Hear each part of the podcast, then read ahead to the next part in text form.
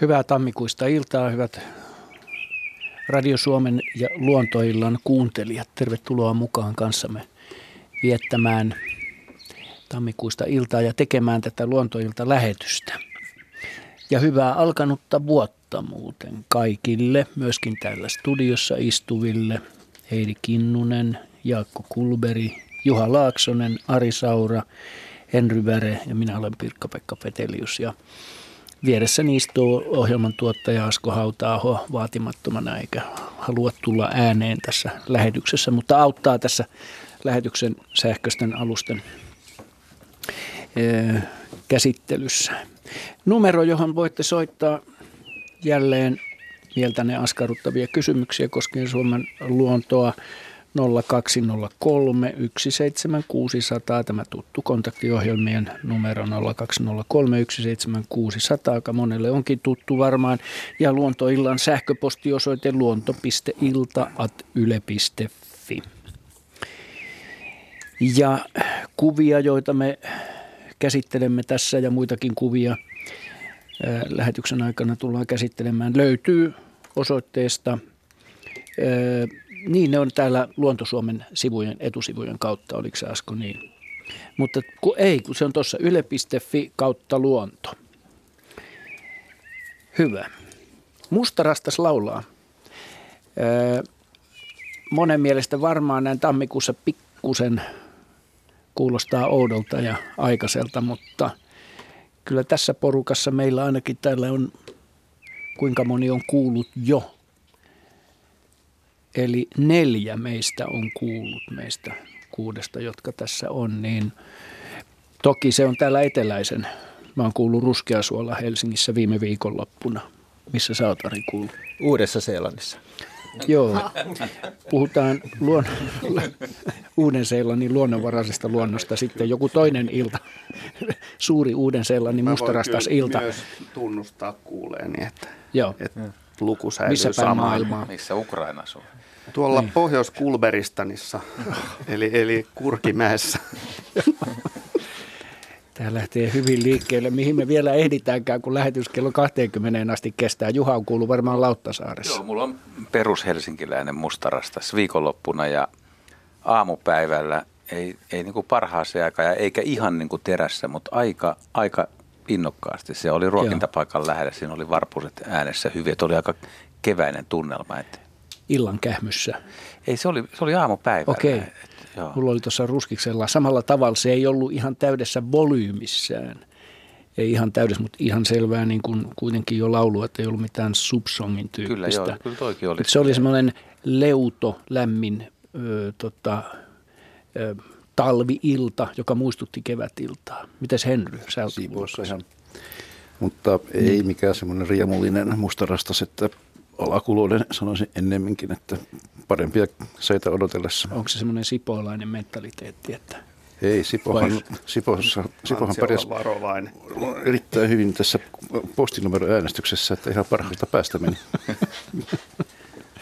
Eikö Heidi ole kuullut? Ei ole meillä ollut siis Etelä-Espoo on hiljaa vielä. hiljaa virtaa Etelä-Espoo. No niin, lepposasti lähti liikkeelle. Meillä on myöskin soittaja mukana. Päivi Virtanen on siellä ensimmäinen, tämän vuoden ensimmäinen soittaja. Tervetuloa mukaan Päivi. Kiitos kovasti. Joo, sä oot lähettänyt meille myöskin tämän kirjallisena tämän kysymyksen, mutta on paljon kivempi, että kysyt sen meiltä nyt suullisesti. Joo, eli joulusaunaan mennessä huomasin, että siellä lattialla pörräsi iso ampiainen ja, ja tota, pyydystin sen siitä sitten purkilla ja, ja pahvilla ja vein lasiterassille kylmään. Ja sitten vasta myöhemmin tuli mieleen, että jos olikin tämmöinen kuningatarmehiläinen, kun se oli, tai ampiainen, kun se oli niin suuren kokoinen. Ja, ja tota, tietenkään niitä ei raaskista kylmään laittaa, kun ampiaiset on niin vähentynyt. Mutta sitten toisaalta mietin sitä, että jos se pääsee pistämään, niin sekin on aika ikävää. Niin mulla oli kaksi kysymystä, että mistä sen erottaisi, että onko se kuningatarmehiläinen ja toisaalta sitten se, että pistääkö kuningatar mehiläinen. Se on hyvä kysymys. Tämä, varsinkin tämä jälkimmäinen mun mielestä. Mitä sanoo Jaakko näihin kysymyksiin? No, se on tietenkin ollut kuningatar ja ampiainen, luultavasti ihan tämä tavallinen ampiainen, niin ähm, mehiläiskuningattaret ei, ei lähde sooloilemaan pesästä, että sieltä lähtee aina aimo annos työläisiä, työläisiä hommia. Se on vähän turhan riskaabelia tuotantoa. Päästään mehiläiskuningatar omineen matkaa ja, ja tota niin, ampiaiset, kaikki meillä esiintyvät ampiaiset talvehtii ainoastaan vain paritelleen kuningattaren muodossa. Ja nyt kun mainitsit joulusaunan, niin haitteko ehkä puuvajasta, puuvajasta lisää halkoja tätä varten? Joo, meillä oli, oli niin kuin samana iltana todennäköisesti sieltä se haettu tuli. ne puut ja sitten kuivattu saunavihta oli myös.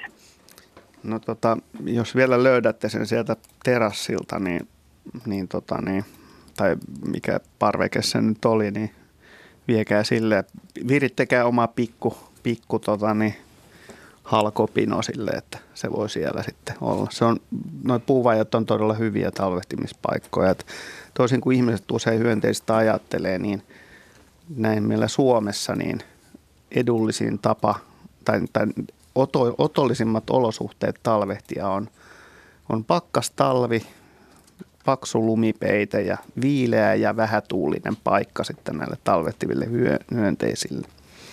Ja myös semmoinen sillä tavalla viileä, että, että kesälläkin huomaa, että tämä paikka on viileä ja hieman kosteahko, niin se on, se on yleensä se, mitä ampiaisetkin suosii ja monet muutkin hyönteiset. Eli tämä, tämä, että miksi näin, niin, niin eläimet haluaa niin kuin tasapainoisen ja, ja vakaan ympäristön, että ne tietää, minkälainen talvi on tulossa.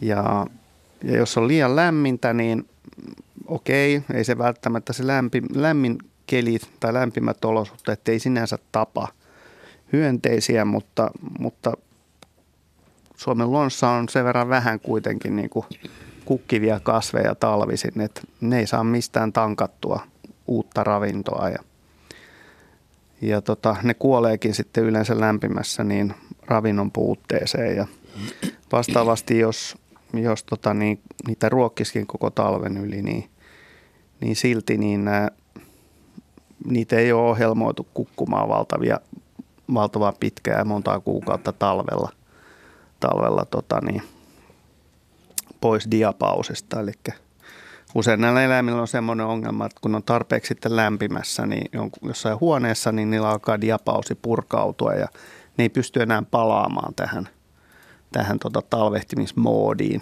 Niiden ruumissa olevat tämmöiset niin talvehtimista edistävät aineet, glykolit ja glyserolit, niin ne alkaa muuttua muiksi aineiksi, jotka on vesipitoisempia ja sitten seuraava pakkanen, niin ne kangistuvat viimeisen kerran. Mutta miten tämä sitten tämä pistämiskysymys? No, kuningattaret on yleensä aika rauhallisia, että niiden tehtävä ei ole murhata koko pesimäyhteisöä tappamalla itseään, että ne toki pystyy antamaan oikein kunnon tujaukset, mutta niin ne ei ole aggressiivisia muuta kuin vasta sitten, kun niitä ruvetaan oikeasti rähmimään. Mutta et voi sanoa, että se kuitenkin pistää. Juu, juu. Ja pistää Joo. oikein reippahasti kyllä, ettei siinä mitään. Mutta ihminen on kuitenkin saaliina kohtuullisen suuri kokoinen, että, Joo. että niin pitää olla ehkä sitten jo siinä tilassa, ettei paa hanttiin, sanotaan näin, niin sitten sit kelpaa toukille ravinnoksi. Hyvä. Miltäs Päivi kuulosti vastaus? No ihan, ihan tota, perusteellinen oli vastaus ja, ja ihan mielenkiintoinen asia. Hyvä. Siinä onneksi nyt siinä lasipuistossa on semmoinen lautakatto, missä on koloja, että se on ehkä sinne, sinne päässyt sitten aika, aika kivaan paikkaan myös.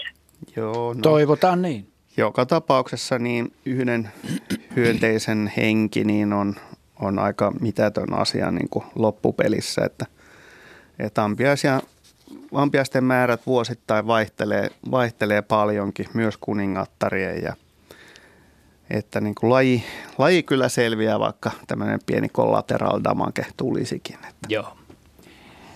Mä en edes kysy, mitä se on suomeksi. Kiitän Päivi sinua hienosta soitosta ja toivotetaan hyvää alkanutta vuotta. Kiitos samoin. Hei. Moi. Joo, nyt kun meillä ei ole soittajaa tuolla, niin otetaan tästä sähköinen kysymys, jonka Pia Launi, Launiainen Helsingistä on lähettänyt. Tämä tulee Juhalle, muutkin saa toki ottaa osaa tähän vastaamiseen ja pohtimiseen. Mikä voisi olla syy punatulkun uhanalaisuusluokitukseen vaarantunut? Toisin sanoen, mikä uhkaa punatulkkuja? Jaa, mitenköhän se siinä uudessa, kun se siirrettiin vaarantuneiden niin. listalle, linnuissa on ainakin sillä lailla, että, että yksi arvio on, että onko se niin kuin kolmen, kolmen jonkun sukupolven aikana, jos kanta putoo 30 prossaa. No, suurin piirtein, mutta joka tapauksessa tietyllä aikajaksolla pesimämäärät putoaa tai todistettavasti vähenee, niin ne voidaan siirtää ne linnut uhanalaisluokituksessa tuohon ja punatulkku on vaarantunut.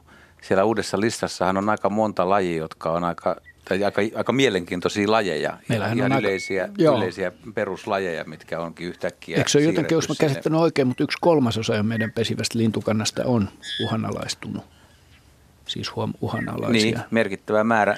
Et, no sitten sit punatulkku on metsälaji. Mutta niin, mikä se, niin, se, niin syy? Se, se, se kuuluu metsälajeihin niin pää, pääsääntöisesti, niin eh, ehkä myös niin kuin metsien hyvälaatuisten metsien väheneminen niin on vaikuttanut siihen, että se punatulkku... Kuusikoitten, kuusikossahan se pesii kuitenkin ja tiheissä kuusikoissa. Niin, kyllä. Ja, ja, ja, ja hömötiäinen ja töyhtötiäinen tämmöisiä, mitkä aika lähellä on samassa metsätyypissä kuin ne punatulkut, niin, niin tota, on, on vähentynyt voimakkaasti. Joo. No se on luonnon monimuotoisuuden niin, häviämisessä. Se näkyy. on tietysti aina no, peru, nämä ihan perus, siis mä joo, joo, perus, perus niin kuin metsien pirstoutuminen ja väheneminen. Kyllä, se, Jaska. Jo tässä oikeastaan meikäläinen, kun on yhden, yhden tota suojelutoimikunnan, eli perhostensuojelutoimikunnan jäsen, niin tässä on ehkä hyvä sanoa se, että, että näähän lajien niin kuin statukset muodostetaan niin kuin ihan tutkimustiedon perusteella ja, ja tota, laskennallisesti tiettyjen IUCNltä tulleiden ohjeiden mukaan. Kaikki, tai Suomessa noudatetaan IUCN. Niin kansainvälisen luonnonsuojeluliiton. Joo, niin tätä uhanalaisuutta äh, niin kuin arvioinnin perusteita. Ja, ja niitä on monia eri syitä, millä laji voi joutua, joutua tai niin kuin miten ne joutuu eri luokkiin. Ja, ja esimerkiksi pikkulinnut, niin hyvä esimerkki nyt, kun ajatellaan, viime vuosi oli lämmin, mutta tai kesä oli lämmin, mutta edelliset neljä vuotta on ollut aika haastavia monille pikkulinnuille sen takia, että meidän alkukesät on ollut, ollut hyvin kylmiä ja on tullut paljon poikastappioita. Ja lisäksi punatulkulla, peipolla ja, ja sitten punatu, äh, tuolla viherpeipolla ne on kaikki kärsinyt hieman aiemmin – jo tästä tota niin, yhdestä loiseläimestä, joka varsinkin romahdutti viherpeippojen populaation alle, ky, niin, trikomonaksesta alle, alle 10 prosenttia pesivän kannan siitä, mitä se oli. Ja, ja tota niin, tästä johtuen viherpeippokin on, on vaarantunut, vaikka tällä hetkellä sen kanta käsittääkseni nousee kovaa tahtia. Ja pu, punatulkullakin on jo nousua havaittavissa ymmärtääkseni viimeksi tänään niitä laulu useampia meidän pihalla esimerkiksi. Joo. Ja tota niin, mä luulen, että tässä on käytetty juurikin tätä kannan romahdusta mm. tähän punatulkun tota niin, tapaukseen. Ja mä en, mä en ihmettelen, mä on, luulen, että noit tulee, mä en ole lintulistoja nähnyt valmistuneita, mutta niin veikkaan, että siellä tulee – tulee lisää lajeja uhanalaisiksi ihan puhtaasti laskennallisista syistä ja ja tota, osa näistä varmaan tulee olemaan, se on vaan niin kuin on ollut sellaisia vuosia, että voi olettaakin, että, että hyönteissyöjälinnulla osa, osalla lajistosta ihan puhtaasti nämä huono säkä ilmaston vaihtelun suhteen. Niin. Toi mikä punatulkusta vielä, kun ajattelee tätä syksyä tai tätä alkutalvea tai talveakin nyt, niin nythän punatulkkui taas on ollut aika, aika hyvin mun mielestä etelärannikolla, että melkein jokaisella ulkoilukierroksella niin kuulee kyllä punatulkun Joo. ääniä. Että se, Joo. ymmärrän tuota kysyjää hyvin, että, Joo, että varmaan niin kuin miettii, että vaarantunut tai mm. uhanalainen, niin mikä se tilanne. Ja Jaska on ihan oikeasti että on huonoja pesimävuosia ollut pikkulinnulle, kylmiä pieniä mm. poikujen määrin. Punatulkku on vähän vaikeampi ehkä tutkis kuin, kuin tiaiset, joita rengastetaan, niin näkee heti sen, mutta se perustuu sitten niin kuin muuton havaintoaineistoon, että niitä on liikkeellä ollut. ollut se on niin aika hankala vähemmän. löytää sen pesän. pesän kyllä, se vaikka se pesi ihan kuin pihan piirin lähellä. Joo.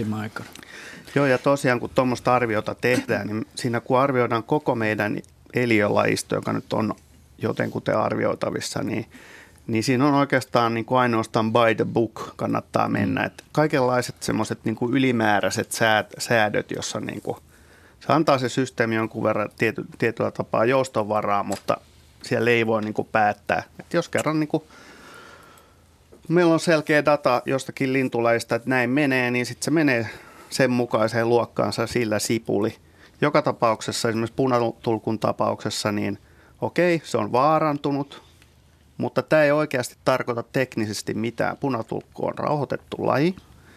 Se ei ole erityisesti suojeltava laji, että siihen pitäisi niin kuin, esimerkiksi sellainen metsä, jossa punatulkku on pesinyt, niin vaikka se on vaarantunut, niin kyllä se metsähakkuussa menee uri joka tapauksessa. Ei se vaikuta mitenkään sen jonkun metsän suojeluun, vaikka siellä olisi hömötiainen ja punatulkku ja viherpeippo kaikki samalla paikalla. Niin. Mm. Mutta siinä tapauksessa, jos laji on vielä niin kuin julistettu Suomen omalla päätöksellä sitten erityisesti suojeltavaksi, niin tämmöisen lajien niin esiintymispaikkoihin ja pesimäpaikkoihin, niin niihin joutuu niin kuin sitten, joudutaan ottamaan niin kuin huomattavasti rankempi arviointi, että sitten se ei olekaan mikään läpihuutojuttu. Joo. Kiitos Jaska tyhjentävästä selvityksestä. Ja Mainittakoon ehkä tässä niin. vielä, että viime vuosina oli tätä arviointityötä monissa näissä uhanalaisuusryhmissä. Itsekin olin siinä kalatyöryhmässä ja nythän 2019 maaliskuussa sitten julkistetaan uusi Eikö ne arviointi. joka kymmenes vuosi? Joo, joillakin, joillakin eliöryhmillä on vähän tiheämpikin Joo. se arviointi, mutta että pääsääntöisesti noin kymmenen vuoden välein tehdään. Joo. No siinä voidaan tehdä arvio, niin kuin lajikohtaisia muutoksia, jos mm. tarve mm. vaatii. Joo. Joo. Pia Launiaiselle kiitos hyvästä kysymyksestä. Heikki Lampi on seuraava soittaja Hirvensalmelta. Tervetuloa mukaan lähetykseen. Kiitoksia. Mitäpä Heikki haluat kysyä? No minä soittelin sinne elokuussa viime vuonna, että on talon lähellä. Mä asun Kissakosken kanavan rannassa. Kymmenen metriä talosta on kanavaa.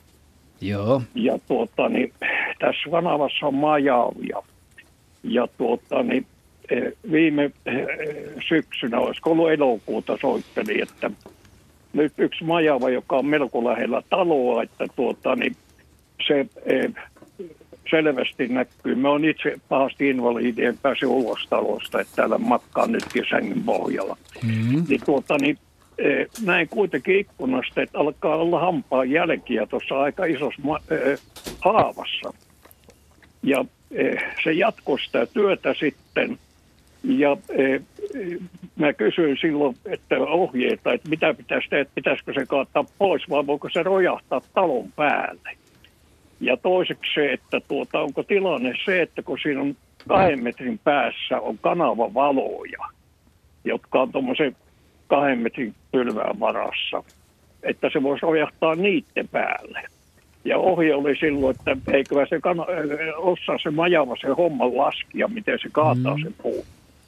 No nyt se teki sen tempu, että se tuota, niin kaata, kaatua rojahti yksi yö tuohon kanavaan täsmälleen oikeaan paikkaan, niin sitä ei kaatanut majava, vaan majava olisi se ilmeisesti kaatanut seuraavana yönä vaan sen kaato tuuli.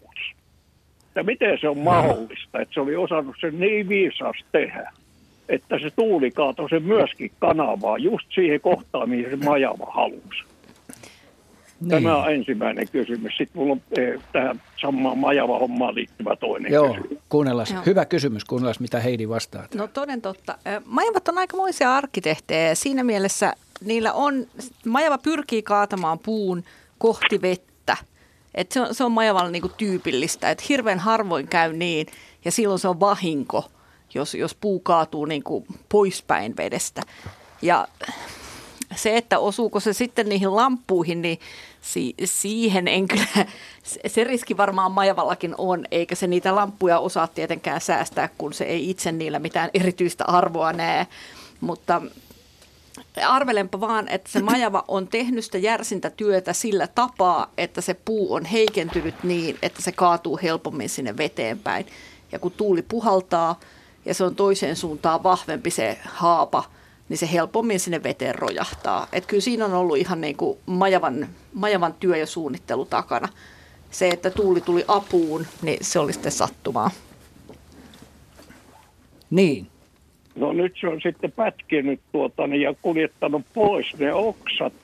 Niin se on ilmeisesti vienyt talvipesään tuonne tuota kanavaa 350 metriä on yläjuoksuun raahattava niitä. Okei, te näette sen tai tiedätte missä se on. Minä se pesän tiedän, itsehän mä en pääse ulos ollenkaan, että me olen tässä sängyssä koko ajan. Niin, tuota, niin, eh, eh, mä katsoin tuota eh, Minna Pyykkö ja Juha Laaksen kirjaa ja siellä sanottiin, että siellä voi olla tuhansia kiloja tätä haapaa siinä talvi tuota varastossa, että onko siellä myöskin isoja paksuja vai onko se pelkästään näitä oksia? No kyllä varmaan enemmän sitä pientä, jota on helpompi kuljettaa. Ja toisaalta niitä isoja voidaan käyttää sitten sen ö, padon rakentamiseen myös, että ne isot ei ehkä ole optimaalista syötävää, mutta sitten toimii rakennusmateriaalina ja voihan niitäkin hätätilassa nagertaa. Mutta tiedetään, että siinä niissä pienemmissä oksissa ja erityisesti oksien kärjissä on enemmän ravintoa myös näille jyrsijöille, niin siinä mielessä ne paksut puut ja niiden kuoret ei ole yhtä hyvää ja herkullista ruokaa kuin se ohuempi aines. No, kannattaako se nykästä nyt se loppu pois? En minä pysty, mutta voisin kun eh, metsurin pyytää nykäsemään pois sen loppu siitä kanavasta. Siinä on ehkä tuommoinen 4-5 metriä sitä paksumpaa osaa kanavassa. Jos se maja ei sitä hakemaan, niin sitten varmaan ei auta kuin siivota niin, että veneliikenne pääsee. Eihän se estä veneliikennettä mitenkään. No, ei sitä sitten tarvitse. 50 metriä leviää tämä kanava. En siivoisi, jättäisin sen nee. luonnolle. Siinä voi Minä olla jättäisin, sitten, se on niin, niin sievän näköinen. Siinä voi olla lepuutuspaikka jollekin sorsalle, jos se siinä pökyttää no, sopivalla tavalla no, se puu. Sitten vielä jatkokysymys, että mm-hmm. ne saa tuota jatkotoimintaa sillä tavalla, että e, talon toiselta puolelta niin on hyvin kapea paikka jossa on siis tämmöinen vanha-aikainen kaivo, jossa on tolppien varassa katto ja sitten on tuota rantaan menevä kaiteellinen tuota, niin portaikko. Siinä ei ole siihen tuota, niin kaivo väliä, kun olisiko metri, tuski sitäkään. Ja mm-hmm. portaisi on väliä 50 senttiä. Niin miten ihmeessä pystyy senkin kaatamaan? Että ei mitään vahinkoa. No, Taitava metsu. Siinä on ollut tosi tarkka yksilö. Olisiko ollut vähän onneakin mukana. Taitaviksi ne tulee. Ja... se on naaraspuolinen, pitääkö se paikkansa? No tuota ei voi arvata oikein majavaa näkemättä ja itse asiassa majavaa on kyllä tosi vaikea kääntää väärinpäin niin, että kurkkaisi sinne, että millaisia sukuelimiä siltä löytyy. Onko meidän meinaako se niin huolellinen on, niin kyllä se nainen pitää olla. no tietysti sanoisin, että yleensä naiset ovat huolellisempia, mutta tota, Olette selvästi mm, väleissä sen kanssa. Niin, um, tulee heti mieleen, että... Mainio jo... otus, oota Jaska, mä sanon vielä tämän. Nimittäin, koska majavat elää myös pitkäikäisiksi, niin toki niin kuin se ö, taidot kaataa ja oppia siinä yhä taitavammaksi karttuu vuosien mittaan. Mm. Että sikäli tota, puolustaisin tota, että jos se on taitava majama, niin mm, enemmän kuin ottaisin kantaa sukupuoleen, niin sanoisin, että ehkäpä se on jo kokenut majava. Juha. Ja tätä musta... Onko sillä penikat mukana sitten harjoittelemassa siinä? Kyllä niiden täytyy kesällä päästä harjoittelemaan, mutta nehän syntyy, syntyy niin aikaiseen, että ei ne pienillä lähde tota kylmään veteen. Juha, sä joka Minnan kanssa olet kirjoittanut no, kirjan. Mä en muista tästä nyt, milloin tämä on kirjoitettu, mutta tämä on äärimmäisen mielenkiintoinen. Tämä, mä siis monta kertaa miettinyt, olisi kiva päästä majavan nahkoihin ja seurata siis sitä, että miten se todella valitsee sen puun, minkä se aikoo kaataa. Joo. Jos siinä on useita puita rantaviivassa ja millä perusteella se valitsee, että tuosta on helppo riipiä tai tämä on vaikka paremman makunen tai mitkä kaikki tekijät siihen ratkaisee. Ja sitten tiedetään tapaukset, että ne puut, osa on jäänyt konkeloiksi, mutta ilmeisesti se prosentti niistä kaatuneista puista niin on, on hyvin pieni. Eli, eli niin kuin tässä Heidikin sanoi ja soittaja sanoi, että majavat on äärimmäisen taitavia. Ja kun ajattelee, että minkä näköinen kaveri siellä on kyseessä, niin verrattuna vaikka ihmiseen, jonka pitäisi kaataa puu tarkasti johonkin ja vaikka saisit aika hyväkin siinä, niin se sä onnistut siinä todennäköisesti huonommin kuin Majava. Mä olin e, e, muistaakseni, että mä nyt sanoisi ensimmäistä kertaa varsinaisesti Majavan pesällä ja, ja tota padolla viime kevään, kesänä. E, ja siinä oli, kun se oli ihan aktiivinen pesäreviiri, Tosin se oli päiväsaikaa ja niitä ei näkynyt tietysti majavia itsessään siinä, mutta mä yritin nimenomaan katsoa, että löytyykö siitä mitään logiikkaa niissä kahdetuissa puissa ja sitten niissä, mitkä oli jo lovettu valmiiksi. Siinähän on paljon niitä puita, jotka on pystys kuitenkin. Ja mutta mä en pystynyt tota samaa asiaa, että mikä tämä on tämä. Mä en tunne majavan elintapoja niin paljon, enkä sitä pesän, äh, enkä sitä patoamistakaan, että mä olisin pystynyt tekemään jonkun logiikan. Mä pystyin vaan näkemään, että mihin suuntaan ne, jotka on pystyssä esimerkiksi ne lovetut, niin on tarkoitus kaataa. Mutta se oli hyvin, mun mielestä se oli eksoottisen ja jännän näköinen, mutta mä en osannut siitä päätellä just mitään. Mutta kuin mitkä viedään syötäväksi ja mitkä, mitkä on tarkoitettu patotarpeeksi. Niin onko niissä eroja? Siis, että... Niin, No siis oksaisuuden määrästä tietysti, mitä enemmän noksia haavassa on, niin semmoinenhan kannattaa kaataa. Mutta siis sitä määrästä tuli mieleen, se on ihan huima määrä, mitä sitä haapaa sinne kuljetetaan sinne padolle tai pesään, että kuutio haapaahan painaa lähemmäs tuhat kiloa jo itsessään. Mm. Kuivakin haapa yli 500 kiloa kuutio, niin onhan siellä monta kuutiota sitä puuta, eli tuhansia kiloja sinne sitä päätyy.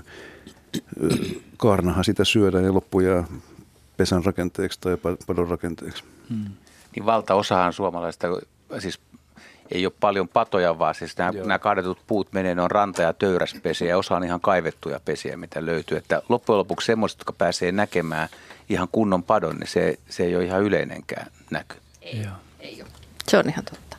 Joo, Joo. maanomistajat ei kauheasti niistä myöskään pidä, koska niin vesi alkaa nousta sitten. No ei, mutta kaikilla mailla ei ole väliä sitten, että että on, on myös sellaisia ryteikköjä ja paikkoja, jotka tulvii luonnostaan sen verran, että tota, maanomistajan on helpompi hyväksyä se majan se aiheuttavat Se on hienon näköistä mun mielestä se alue, koska ne puut, jotka, jos se, jos se reviiri on saanut olla siinä se pato pidempään, niin se on vähän niin kuin semmoista sekundäärisesti soistuvaa rämettävää, miten sen Henry nyt sanoisi, kun ne puut alkaa siinä niin kuin tukehtua Siihen pystyyn. ne alkaa kuolla pystyyn. Joo. Ja kun se on naapurin mailla mm. vielä, niin se on ihan Mutta musta se on, musta se on hienon näköinen. Se on just semmoista katoavaa niin kuin no niin, maisematyyppiä, ja meillä on valtionmaita tuolla majava-alueella, jossa Joo. tämmöistä voisi olla tapahtuvankin, että ei Joo. meidän majavakanta niin valtava kuitenkaan ole. Ei. Joo, se on tosiaan, niin kuin siitä on todettukin, että se suuresti monimuotoistaa pienvesiluontoa. Että erilaisten sorsalintujen pesimämäärät ja muut lähtee Samoin lepakoiden määrät nousee. Joo. joo. Hyttysviljelmä, joo. Joo. Tässä on vielä ihan lyhyt kannanotto. No, on just hyvä se, että kun puhutaan vieraslajeista ja tästä Amerikan majavasta, mm. eli vanhalta nimeltä Kanadan majava, sitten meikäläinen majava, niin on siitä, siitä vieraskaveristakin niin monimuotoisuuden kannalta niin tavallaan hyötyäkin. Mm. Ettei se aina puhuta, että se Amerikan majava pitäisi hävittää. En sitä kovin moni puhu, mutta tietyt piirit on hyvin jyrkästi sen mm. elämää vastaan. En tiedä, onko Jaskakin. Mutta... Se on ihan olen, totta. Ekosysteemi... Kyllä, mutta, mutta niin mä olen myös sitä mieltä, että se pitäisi korvata se kanta eurooppalaisella. Että... Mm. Mutta se ei varmaan ole ihan helppoa. Ja no se jos olisi, iso, niin se olisi iso, hyvin hidasta. Iso prosessihan se tietenkin on. Kiitos Heikki keskustelua herättäneestä kysymyksestä ja hienosta havainnosta. Minä soitan seuraava kerran, kun ohjelma. Mulla on kolme neljä lisäkysymystä. Hyvä. Käräpätistä. Kuulemme Kuuka- mielellämme. Kuukauden päästä sitten uudestaan. Kiitos ja Joo. hyvää talvenjatkoa.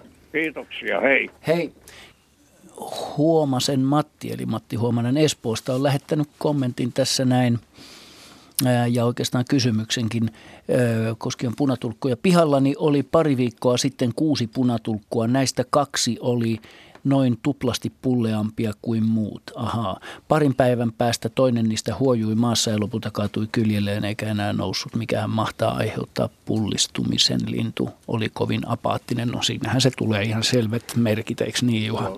Varmasti, tai toden, hyvin todennäköisesti salmonella ja se lintu heikkenee, se joutuu pörhistelemään entistä enemmän, että Se on pysyy, kuumeinen, pysyy joo. lämpö tallella jollain muotoa, mutta tota, kokonaisuudessaan niin em, em, ehkä salmonellakin voi paikoittain vaikuttaa, että, että kannat pienenee, mutta ei se varmaan koko syy Ei, kuitenkaan niitähän on pelkästään. vuosittain. Ja Jaskahan mainitsikin näistä taudeista, että, että nämä, nämä vaikuttaa kyllä näille. Joo, ja, ja punatulkkuhan on erityisen altis. Ja se ruokailee siellä maassa, missä esimerkiksi Kyllä, tiaiset joo. ulostaa sinne. Ja eikö siihen auttaa se, että se voisi niin kuin kastelukannulla vaikka tulikuumalla vedellä sitä maata?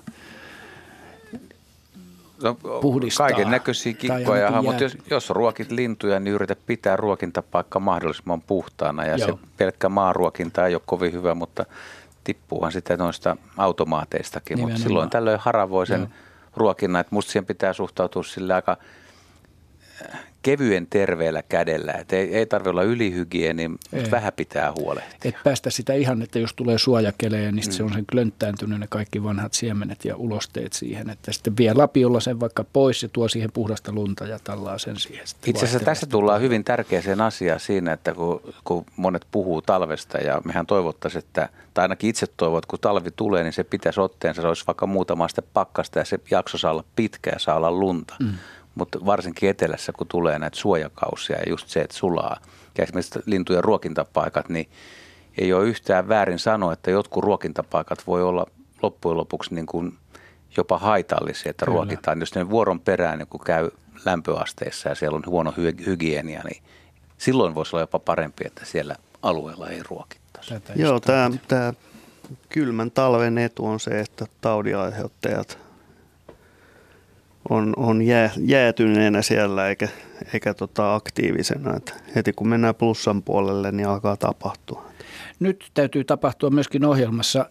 Eeva Anttinen Kauniaisista on odottanut linjoilla ihan tarpeeksi pitkään. Pahoittelemme tätä. Toivottavasti olet siellä kuitenkin vielä. Hei Olen. Eeva.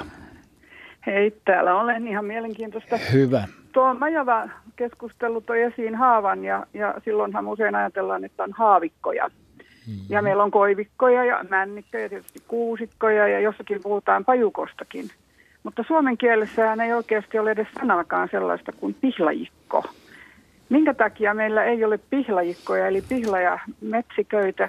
Miksi juurikaan missään pihlajat eivät kasva koskaan puiksi asti niin, että ne muodostuisivat jonkinnäköisen metsikön? Ja kuitenkin Savossa, jossa nyt suurimman osan elämää, niin olen viettänyt kesäajat ja muutenkin, niin pihlaja kasvaa voimakkaasta, voimakkaasti vesakkona ja tunkee joka paikkaan ja, ja tahtoo ikään kuin murjo allensa esimerkiksi tämmöiselle taimikkoalueelle istutettujen kuusten ja koivujen väleissä tunkee itseänsä esille. Mutta mitä tapahtuu sitten näille elinvoimaisille taimille, tälle tämmöiselle vesaikolle, että niistä juurikaan ei muodostu pihlajikkoja. Tämä on nyt vaivannut, kun olen sen vesurin kanssa niitä pihlajia siellä vainonnut. Ehkä se juuri siitä johtuukin, että ne ei No pääse ei ehkä kumminkaan asti. yhden naisen ponnistelut. Mitä sanoo Henry? Pihlajikosta sehän on oikein hyvä sana, niin otetaan sen sam- saman tien vaan käyttöön, että uudissanathan on aina paikallaan. Mutta pihlaja on valonpuu ja normaalisti pihlaja kasvaa metsissä niin sen suurpuuston, koivun, kuusen, männyn aliskasvustona ja sen saama valon määrä pienenee, kun muut puut tunkee sen alueelle, joka tapahtuu lähes aina vääjäämättä. Eli tiheäkin pihlajikko alku tukehtuu pikkuhiljaa valon puutteeseen ja todennäköisesti on myöskin joukko tämmöisiä nisäkkäitä, valkohäntäpeuria, kauriita, ehkä hirvetkin, en niin tarkkaan tiedä, mutta ne napsii mielellään myöskin tuoreet kasvustot ja sitä kautta se pihlajikko alkaa harvenemaan. Mutta hakkuiden jälkeen ja metsän laiteessa niin pihlajahan on aika yleinen ja pärjää niissä hyvin, mutta valoa se vaatii menestyäkseen hyvin.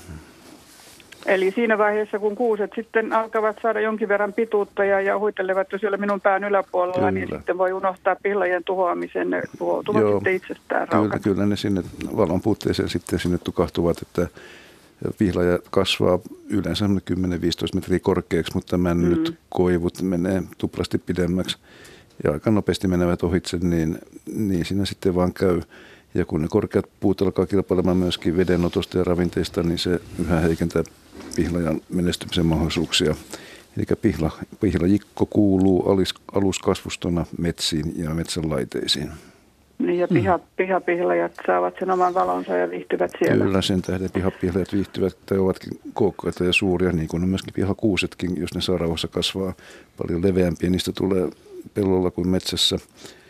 Ja pihlajahan on myöskin suosittu koristepuuna ja pyhä sellainen ollut ennen vanhaa, eli nämä suuret pihlajat näkyy aina maalaistalojen pihapiirissä lähistöllä ja, ja, ja oli arvostettu puoikana, niin on sitä kyllä tänäkin päivänä, että ei pihlajan arvostus ole mihinkään kadonnut, että, mm. mutta nautitaan silloin, kun sitä näkee.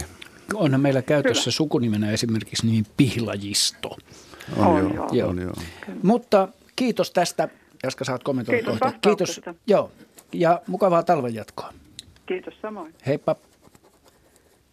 Joo, niin, Jaska. Mä, aikanaan, kun mä Vöyrän linnakkeella aloittelin perhostutkimusta, niin mä kiinnitin huomiota siellä silloin ylispuustona sellaisia todella massiivisia, melkein satavuotiaita, mutta paljon sitä suuremmalta näyttäviä mäntyjä, niin, mutta aika harvakseltaan kuitenkin. Ja niiden alla oli sellaisia sienimäisiä, sienenmuotoisia pihlaja, jotka tuossa niin vähän miehen pään yläpuolella rupesi muodostaa sellaista tiheää latvustoa. Ja niitä oli tosi paljon paikoin ja siinä näki niin kuin selvästi, että siinä oli, siinä oli laidun, perin, laidun, vanha laidun, jossa ne niin kuin kasvoivat ja, ja kun kilpailevat lehtipuut oli tietysti tässä tapauksessa laidun oli hevosten, koko saari oli käytännössä hevosten niin kuin laitunena ollut 80-luvun, 70-luvun mm, loppupuolelle asti ja se näkyy edelleen ja se oli vähän sääli, että ne on ruvennut kuoleen nyt tai kaatunut vanhuuttaa tuulia sillä mutta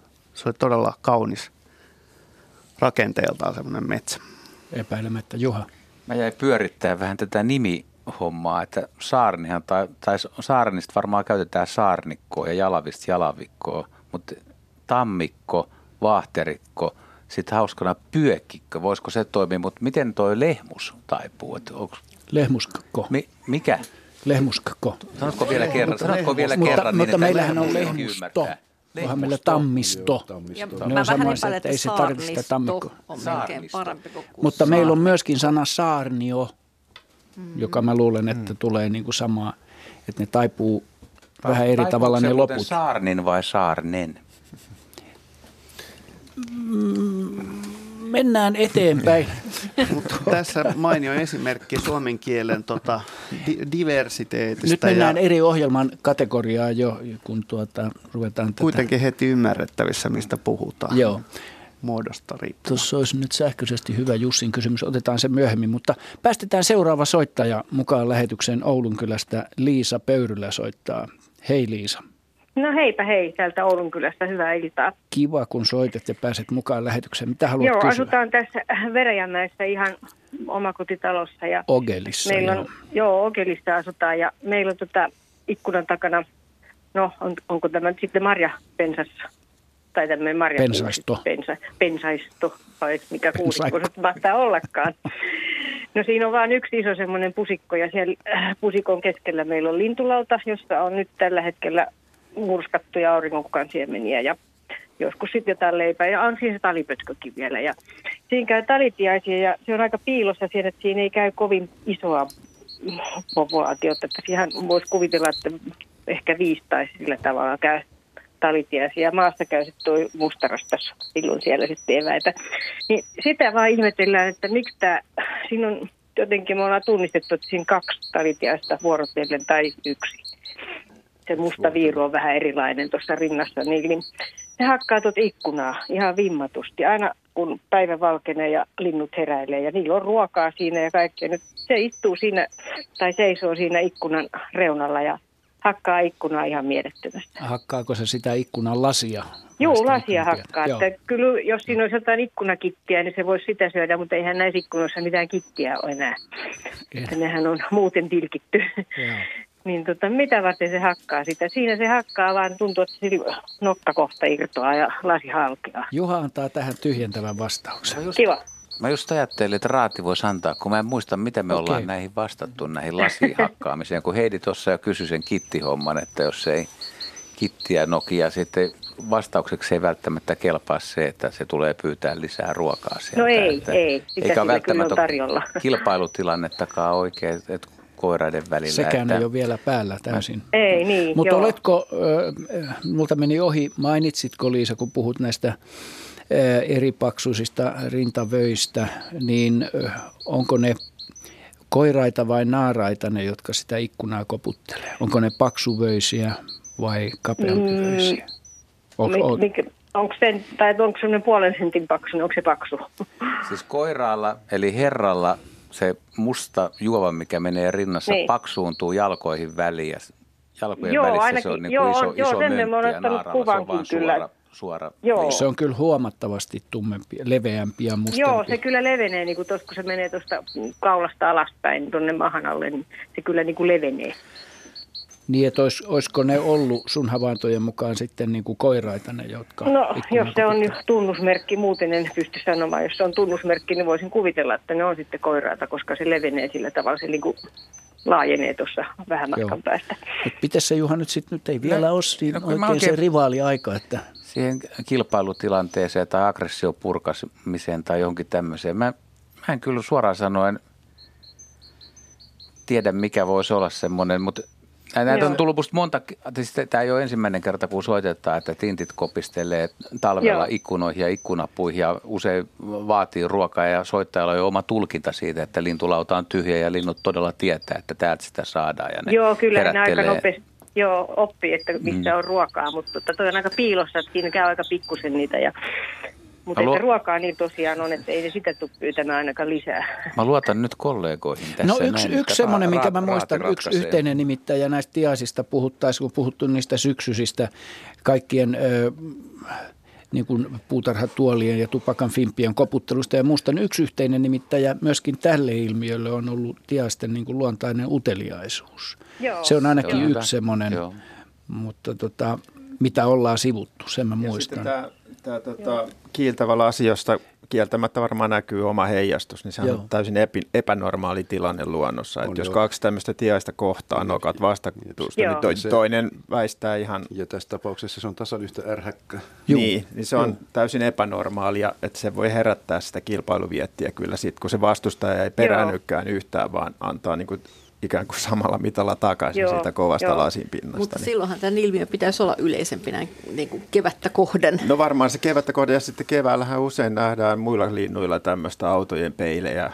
Västäräkit, harakat, mm. varikset, mm. rastaat. Ei se kaikki ole heijasta samalla takaisin. Että, ei, että, että, että, että meillä on paljon talitiaisia pihapiirissä, ei ne meidän ikkunat aika koputtelemassa. Et ole pessyn niin hyvin ikkunoita. Teille ei ole peilain. Niin. Mm. niin sehän riippuu hyvin paljon siitä. Terveisiä hyvin paljon riippuu se, että miten se kuvajainen heijastuu siitä ikkunan pinnasta, siitä, että minkälainen se valo siinä ympäristössä on. Onko se joo. esimerkiksi tumma joo, tausta aika, vai vaalea joo, siinä tausta? On, siinä on tota, tämä marjakuusi siinä ihan takana. Niin, että se varjostaa se sen taustan tumma. tummaksi, että silloin se joo. kuvajainen näkyy helpommin siitä kuin, että joo, jos siellä olisi vaalea tausta. se on vähän niin kuin peili sille sitten. Aivan.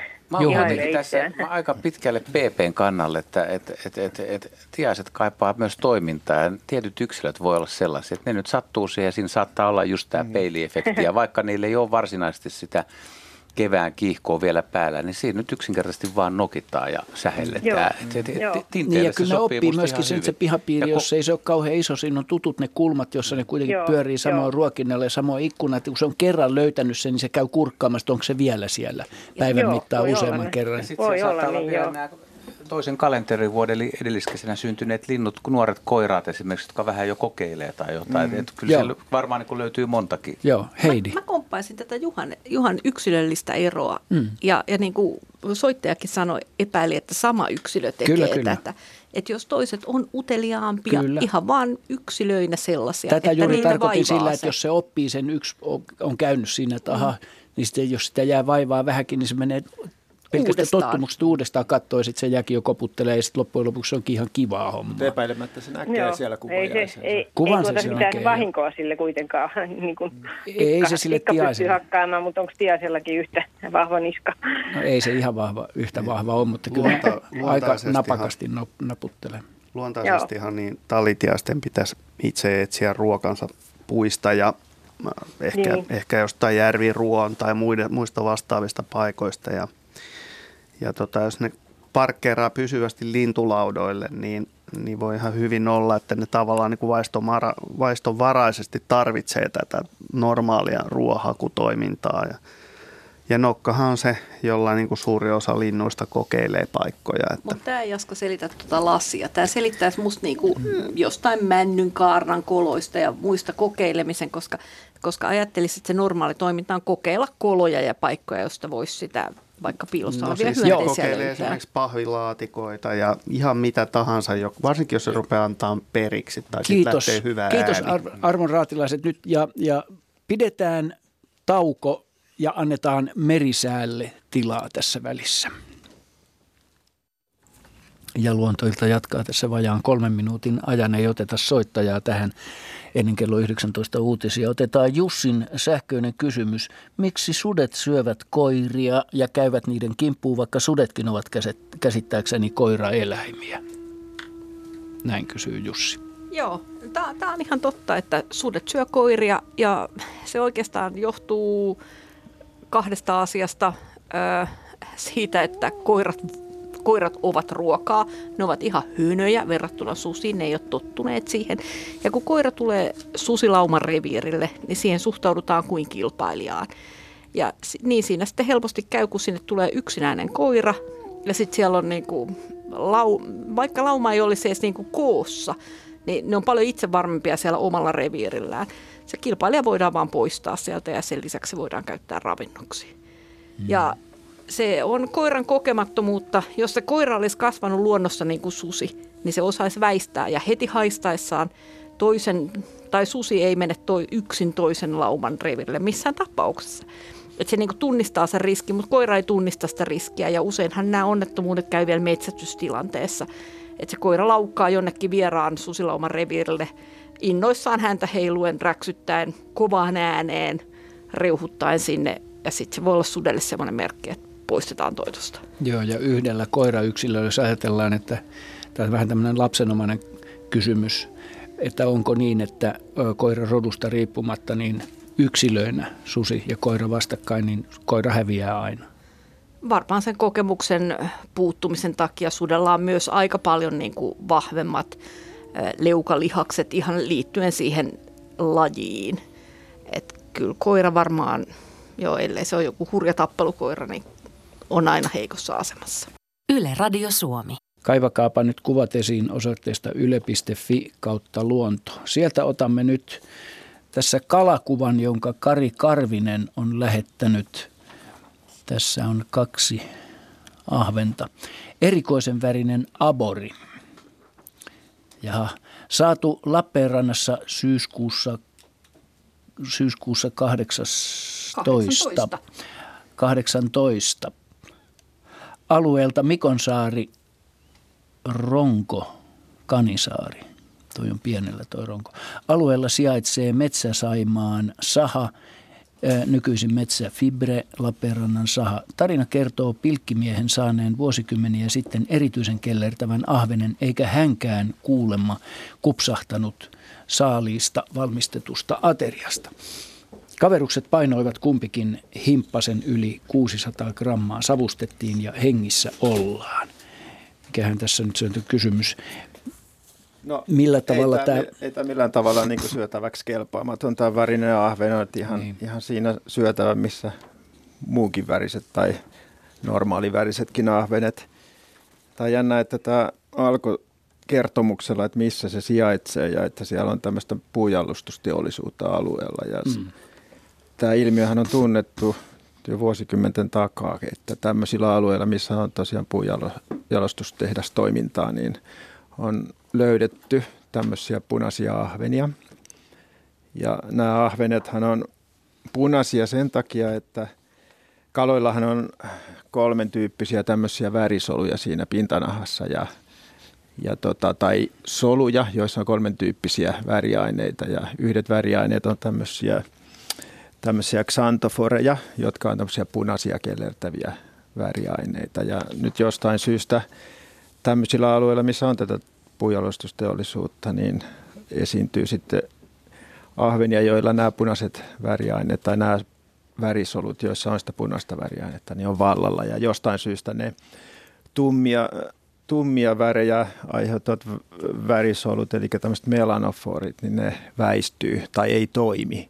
Se toimii sillä tavalla se värin muuttuminen tuossa kalan iholla, että silloin, silloin kun se väri voimistuu, niin ne väriaineet siellä värisolussa niin kuin hajoaa siihen soluun ja niin kuin laaja täyttää sen solun pinnan kokonaan ja se näyttää silloin esimerkiksi punaiselta. Ja silloin kun se punainen väri häviää, kalathan voi vaihtaa väriänsä, mm. niin se, ne punaiset värihiukkaset, ne menee niin kuin yhteen pisteeseen, niin se tavallaan häviää näkyvistä. Et se on semmoinen, ja se toimii hyvin nopeasti ja kalat reagoi esimerkiksi ympäristön väriin tai valoon yöhön päivään vaihtamalla tätä väriä. Ja nämä tummat ja punaiset värisolut, ne vähän sitten niin kisailee keskenään siitä, siitä tota ympäristöstä esimerkiksi. Mutta nyt, nyt jostain syystä tämmöisillä punaisilla kaloilla joko puuttuu ne tummia väriaineita sisältävät solut, tai sitten ne ei toimi ne solut sillä tavalla, että ne koko ajan ne tummat väriaineet on pistemäisesti siellä soluissa, eivätkä siis näy. Ja tätä on oletettu, että tämä voi myös olla osittain perinnöllistä, että jos molemmat emokalat koirassa naarassa tämmöisiä punaisia, niin hyvin todennäköistä, että myös jälkeläiset on punaisia. Tämmöisiä punaisia värimuotoja on kalaviljelyssä tuotettu esimerkiksi punasäynet tai kultasäyneeksi sanotaan ja kultakirjolohi on tämmöinen. Ja nämä on tämmöisiä kantoja, joilla sitten ilmeisesti puuttuu kokonaan nämä tummat, tummat tummaa väriainetta sisältävät solut. Ja se tulee perinnölliseksi siinä tapauksessa se ominaisuus. Mm. Mutta nämä on aika jännän näköisiä normaaleilla ahvenilla on kaikki nämä värit olemassa, mutta ne tummat on yleensä niin kuin vallitsevia. Ja sitten usein kalan vatsapuolella ja evissä on sitten taas nämä punaiset väriaineet vallitsevia. Et normaali ahvenhan on aika tumma tai vihertävä ja sitten vatsapuolelta ehkä punertava ja evistä punertava. Joo. Mutta ei tämä nyt todellakaan mikään syötäväksi kelpaamaton on, mutta oikeastaan aika hienon näköinen kyllä. Upea. Vähän Kerrassaan upea laitettu vielä tämmöiselle vihertävälle muovipussille. Niin siinä on vastavärit. Ahvenen sisarlai Pohjois-Amerikassa on muistaakseni nimeltään kelta-ahven. Joo. Niin, siellä on, on hieman joo, siellä on tota, verivärinen. Siellä on useampiakin lajeja, jotka on niin kuin kohtalaisen lähisukulaisia. Kiitämme Kari Karvista hienosta kuvasta ja kivasta kysymyksestä. Ja ohjelmassa lähdetään eteenpäin. Ja toisen tunnin ensimmäinen soittaja on Eija Askolasta. Terve Eija.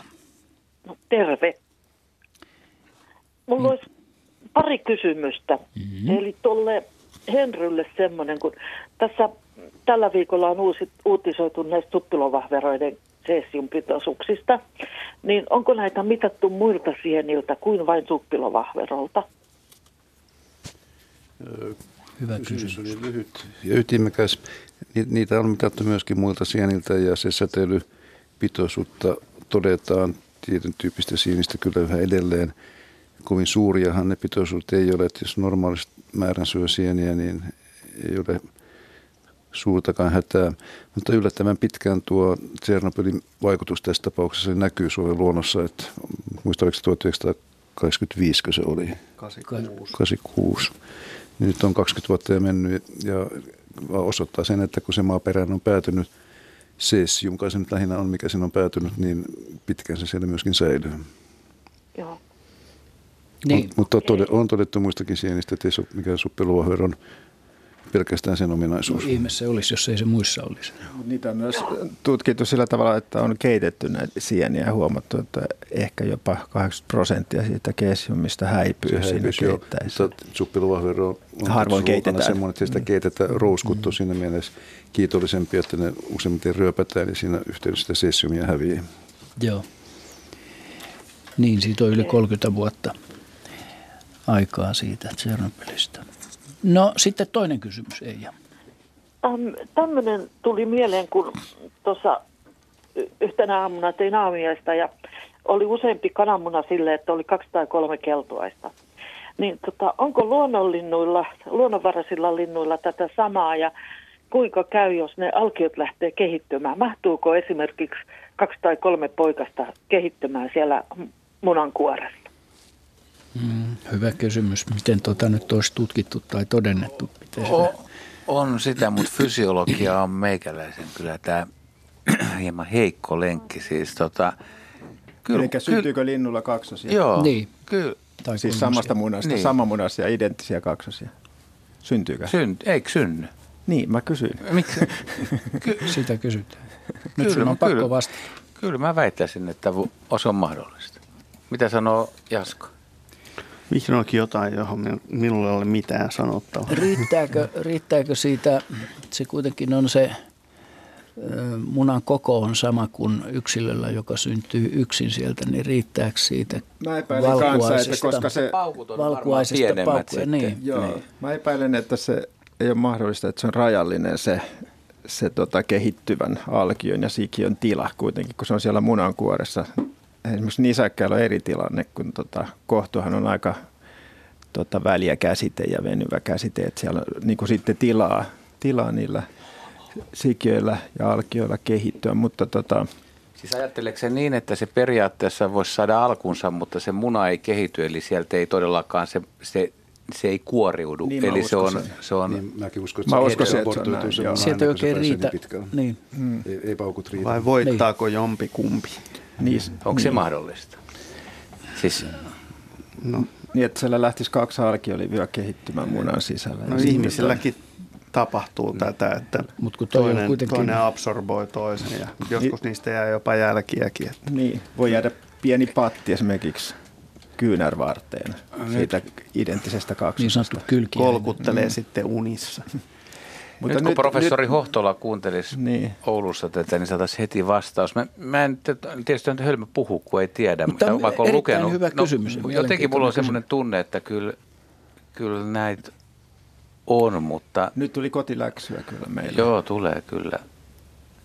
Asko tässä mitä, kaivelee... Mitä mieltä sä oot, Heidi? Mä yritän miettiä sitä, että mitä se linnun sisällä tapahtuu. Että siellä, siellähän kuitenkin se hedelmö tai se munasolu lähtee liikkeelle siellä ja ja sitten näillä, näillä meidän kanoilla, mitä me, meille syötetään, niin ne ei ole koskaan hedelmöityneitä, koska ne ei ole sitä kukkua nähnytkään. Mutta että se tapahtuu siellä kanan sisällä siinä viimeisessä vaiheessa jostain syystä ne kaksi munasolua joutuukin siihen samaan Sama.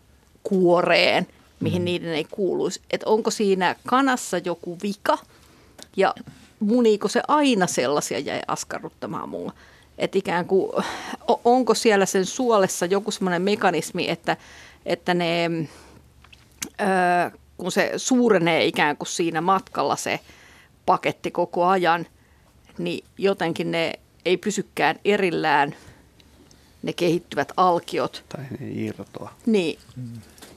Joo. normaalisti. Et, et onko tota, se sen yksilön vika? Se, se ja kuor... käykö sille aina näin? Ja silloin he evoluutio olisi hävittänyt tämmöiset yksilöt. Mm. Asko Hautaaho tässä vieressä kaivo täältä Tiedelehden julkaisu vuodelta 2009, numero neljäs. Tässä on kaksi keltuaista, johtuu yleensä hormoneista – tässä on kanasta nyt kirjoitin, mä luen tämän lyhyesti, koska tässä kun kana aloittaa muninnan noin 18-20 viikkoisena, sen munasarjat vasta harjoittelevat toimintaansa ja tuloksena on usein kaksoiskeltuaisia. Koska koko parvi alkaa munia suunnilleen samoihin aikoihin, on mahdollista, että kaikissa munakennon munissa on kaksikeltuaista. Hormonaalisista syistä kaksoiskeltuaisia syntyy usein myös muninnan loppupuolella noin vuoden iässä.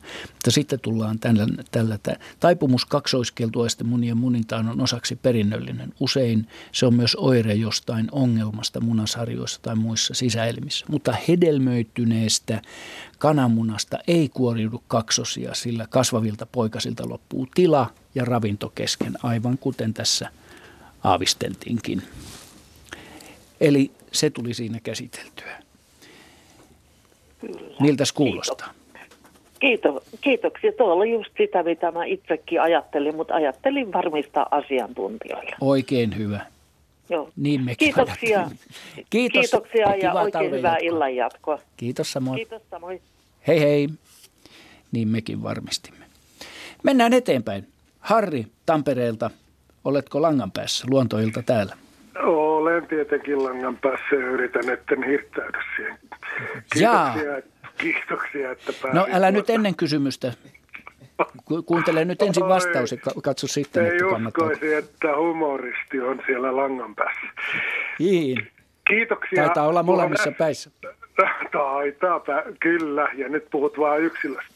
Oli muuten mukava, että kysyit Heidiltäkin, koska tota, Heidihän löysi sen viimeisen sieltä, että sen epäonnistumisen tuon äskeisen. Ja mä meinasin mennä sekaisin, mutta eli Leffalinnut kertoi teidän toi vastaanottaja, niin jos olette käynyt joskus vaikka suomalaisissa elokuvissa – niin äh, oletteko koskaan ihmetelleet, että jos sitä kuvataan vaikka pohjoisessa, Utsjoki, Ivalo ja sitten siellä ähm, joulukuun alussa, niin Talitинtti laulaa titityytä.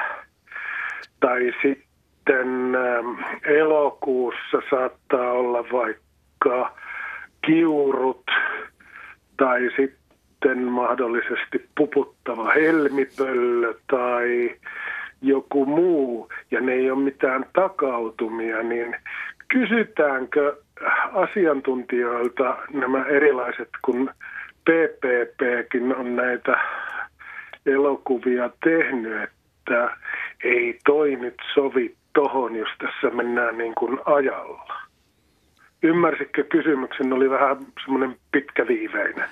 Mä Linnut laulaa oletan, oletan ymmärtäväni ja uskallan ymmärtää.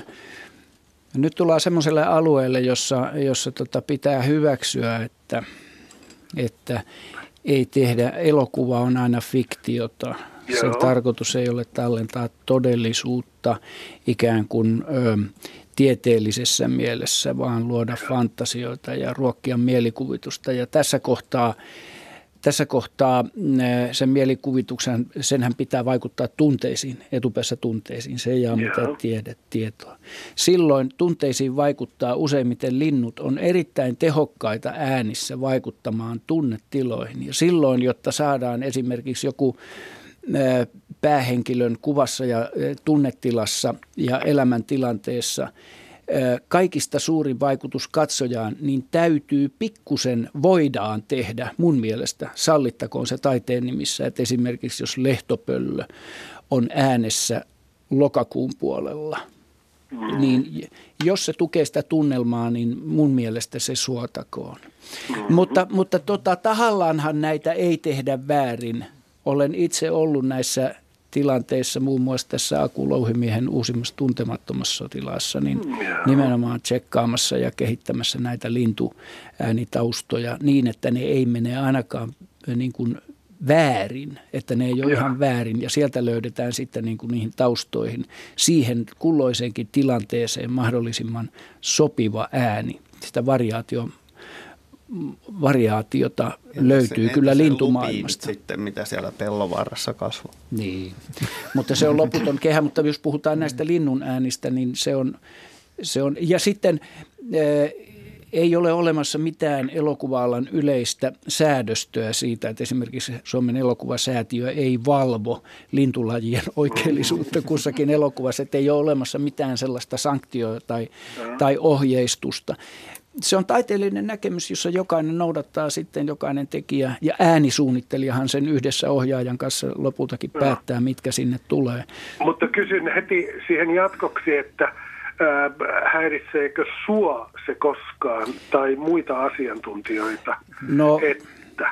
Kyllä, kyllä, kyllä varmaan No jos mä, kun multa kysytään, niin mä vastaan tähän, että eniten mua häiritsee semmoiset 30-luvun elokuvat, jotka on tehty studiossa ja siellä on kesä ja linnut laulaa, niin se on ihminen, joka viheltää. Niin, Johnny Weissmüllerin Tartsan leffoissa, niin viidakon yleisimpiä ääni on Amerikan jääkuikka. Juha.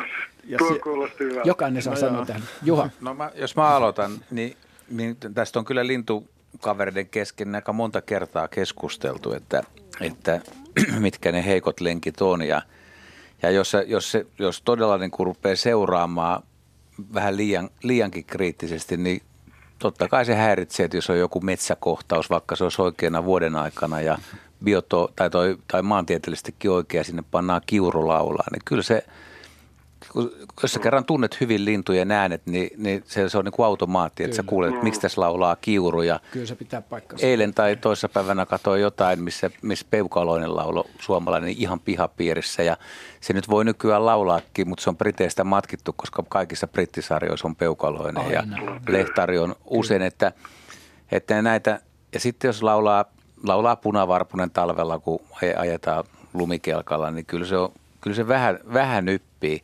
Mutta sitten on semmoisia rajatapauksia, että just niin kuin pöllö, pöllöthän soidittaa syksyllä, että sä voit kyllä käyttääkin niitä aika erikoisesti ja joskus kuulee, että jotkut ihmiset arvostelee tätä laulua jopa väärin, että ainahan se on, on mahdollistakin semmoisia, mitkä heti, heti, mm-hmm. heti ei tule mieleen. Mutta pääsääntöisesti, mä, mä oon kerran ollut, olisiko ollut Paavo Kähkölä, joka ohjasi jotain, niin hän pyysi mut mukaan Nurmijärven palojoelle ja hän teki, mä en muista minkälainen projekti se oli, mutta se sanoi aina, että mikä nyt laulaa ja kirjoitti muistiin sen linnun ja se käytti just niitä lintuja, että ne tuli ihan oikein. Että.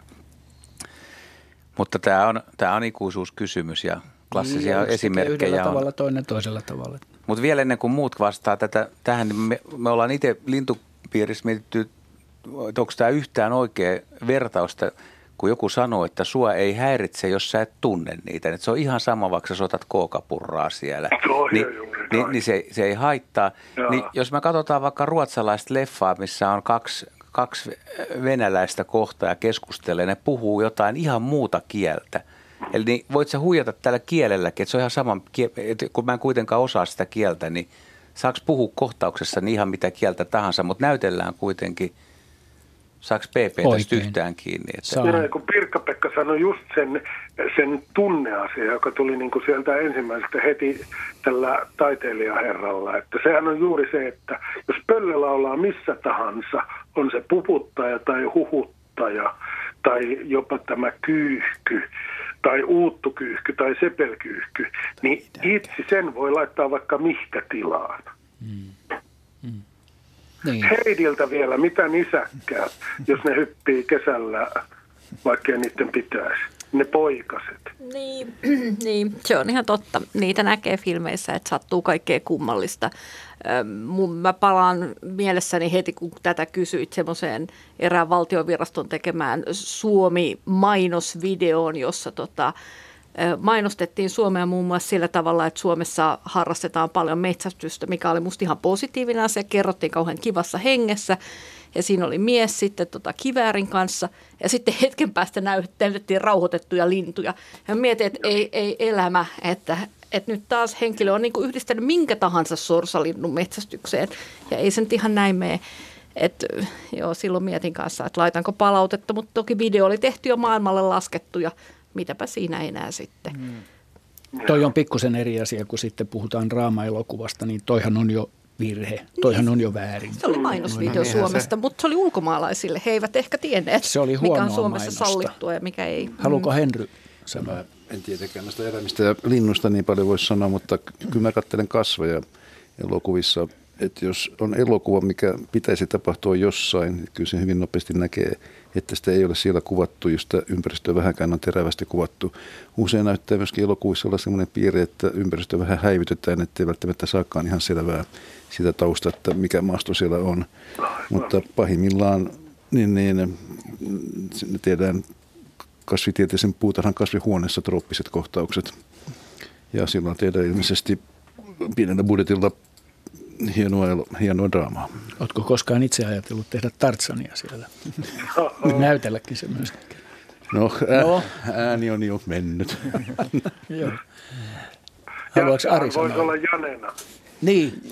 Joo, no kyllä siis mä kans niinku yhdyn tähän PPn näkemykseen tästä draamasta ja sit taiteellisesta vapaudesta.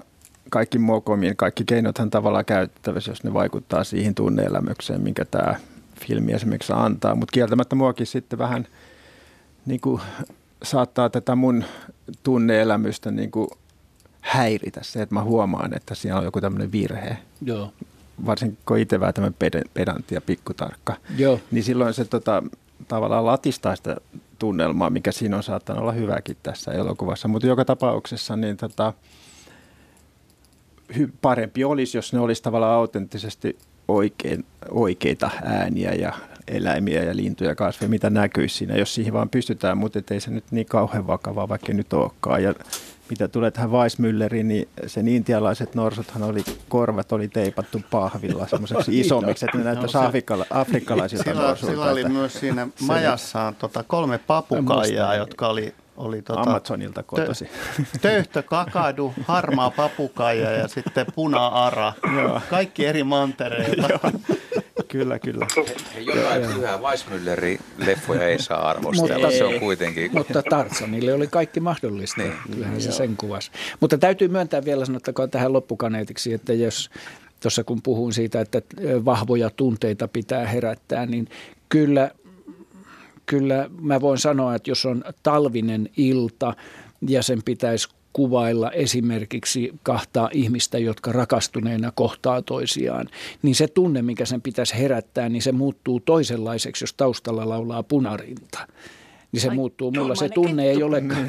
Kiimoinen kettuhan olisi siihen erinomainen, erinomainen ääni, mutta että se herättää pikemminkin närkästyksen. Kyllä mua häiritsee silloin, Joo. mutta se on vaan mun oma näkemys. Mutta täytyy myöntää Tästä tulee... totuuden nimissä, että nykyelokuvissa suhteellisen hyvin kyllä tämä puoli on niin kuin hallinnassa. tulevaisuudessa olemaan merkittävä ongelma, kun lintuharrastajien määrät alkaa lähestyä miljoonaa tai sen yli. Niin, niin siitä, siitä tulee myöskin se hyvä puoli, että silloin niitä ujuttautuu sinne elokuvan sisälle ja vaikuttaa se elokuvaan niin kuin positiivisesti tuohon. Mutta Suomen oloissahan niin marraskuu on varmaan niin kuin hankalin kuukausi, Joo. koska silloin ei juurikaan ole ääntä. Että talvellahan voi kyllä käyttää vaikka käpylintuja, jos, kyllä, jos oikeasti haluaa kyllä, tehdä sen Kyllä, kyllä mutta oikein, että punarintaa niin, laulamassa tätä kyllä, tarkoitin. Joo, niin se... mutta, mutta toisaalta punarinta laulaa talvella nämä talvehtimaan jääneet linnut Suomessa. Tässä on yksi esimerkki muuten sellaisesta, että joku sanoo heti sen, mutta jos olisi vaikka kohtaus olisi talvikohtaus kaupungin ruokintapaikalla, missä kaksi rakastunutta katsoo toisiinsa ja mies yrittää ottaa tämän naisen kainalonsa ja pussata ja sitten alkaa laulaa punarinta, niin periaatteessa tähänkin vuoden aikaa se olisi mahdollista, koska no, Lauttasaaressa sitten, punarinta on laulanut pari päivää sitten. Viita Kerttunen. Ei toimi. Se, niin. se on ihan muualla. Niin. No mutta, mutta hei. Jos saan sanoa vielä, niin kalamiestä häiritsee se, että onkikohtauksissa saadaan aina marketin tiskiltä ostettu kasvatettu kirjolohi. Tähän on hyvä lopettaa. Kiitos Harri erittäin kivasta kysymyksestä ja, ja ajatuksia herättävästä kysymyksestä. Olen muuten ylpeä teistä, te olette mukavan ikäviä ihmisiä. Kiitos samoin. Taas, taas löytyy tämä polarisaation, eli tämän puhelun yhteyden molemmat päät täältä näin. Yhdymme sinuun tässä myöskin. Kiitos itsellesi. Hyvää talven jatkoa. Voi teille myös. Moi. Ja seuraava soittaja, kello on 19.30.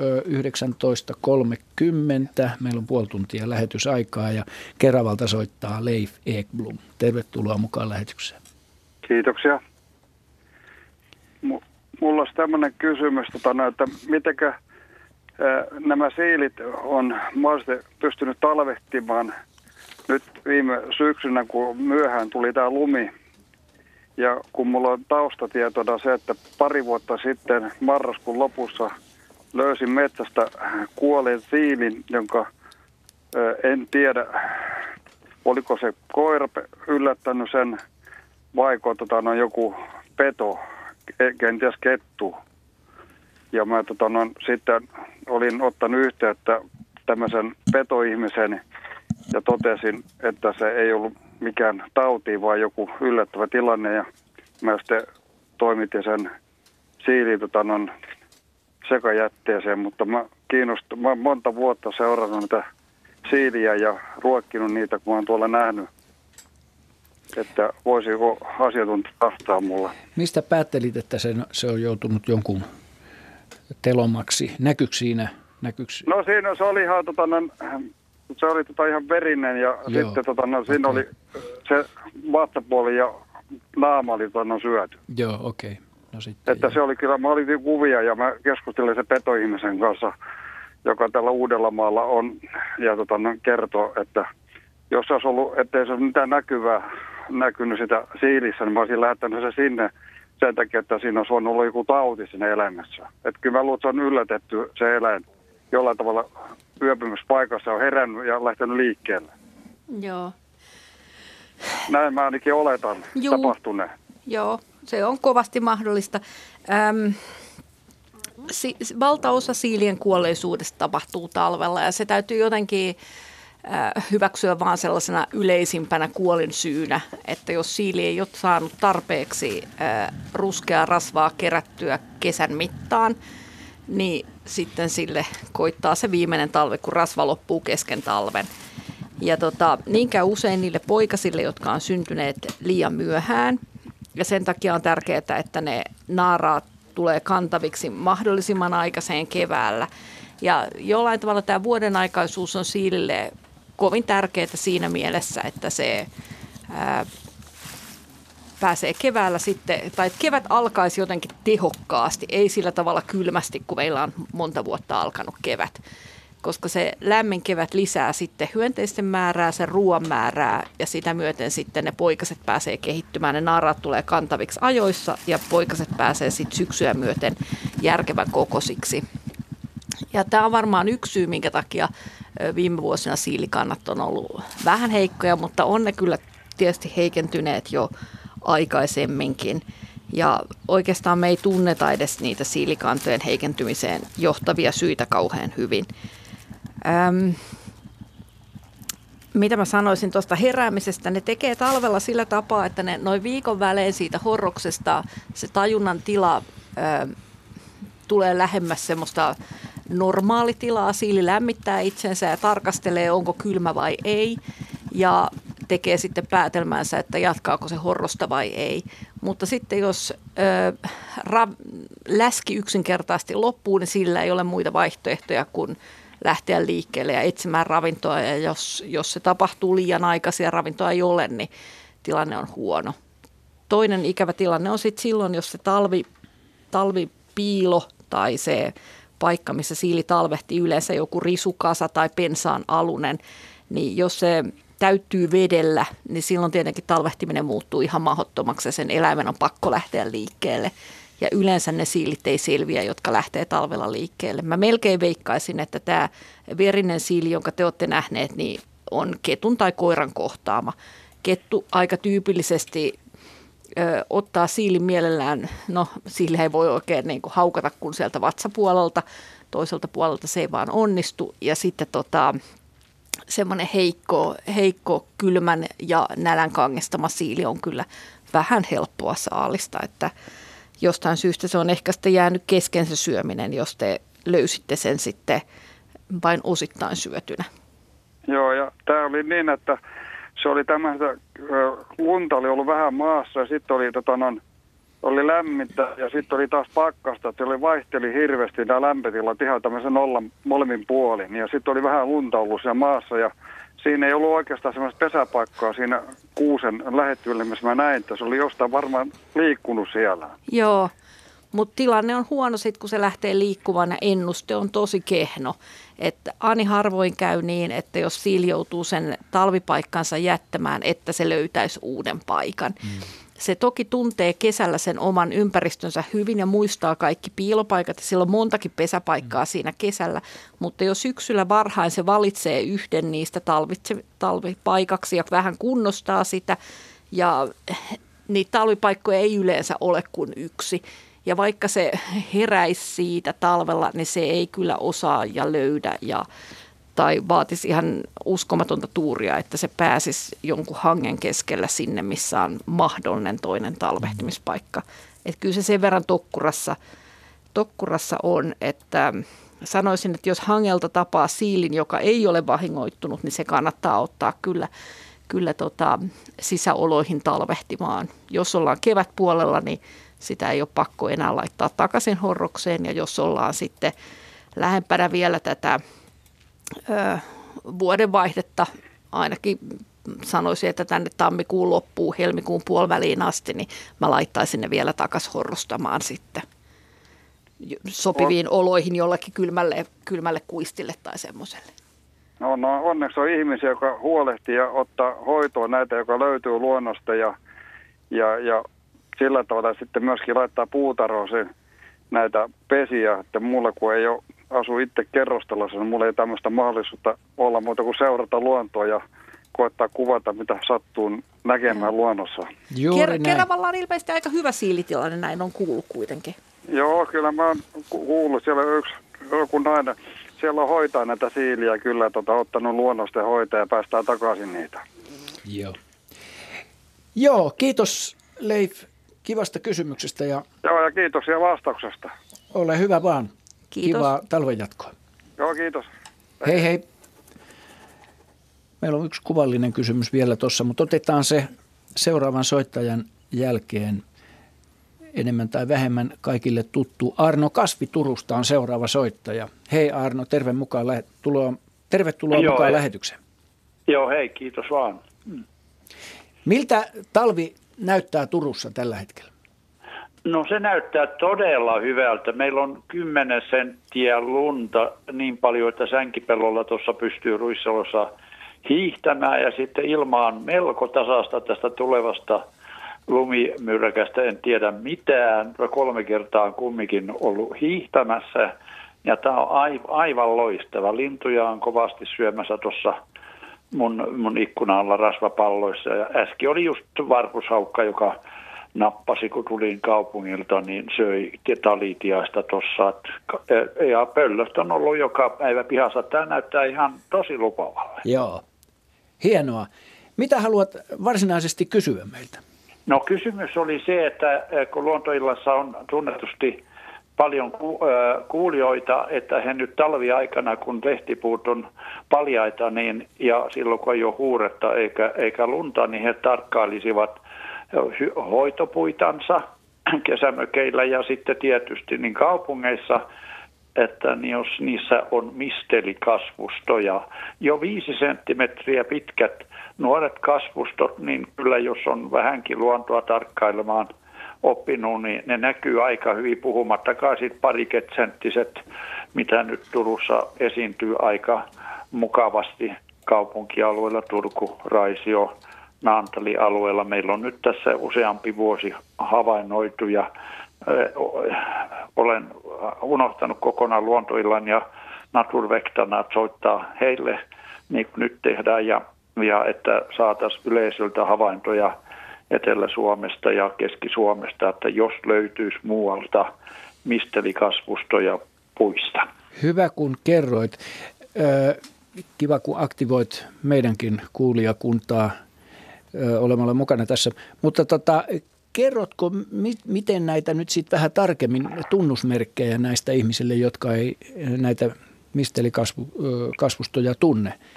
No niin eniten, on tää, jo, eniten täällä on löytynyt villiomenapuista, siis tuommoisista, kun kasvat teitten penkoilla villityneissä puutarhoissa – hyötyomenapuista, kun on tontteja jäänyt tien rakentamisen sivuun ja puut on jäänyt jäljelle, poppeleista, eri poppelilaaduista, hybridihaavasta, ei ta- no on tavallisesta haavastakin löydetty, mutta mä mainitsen näin mistä eniten.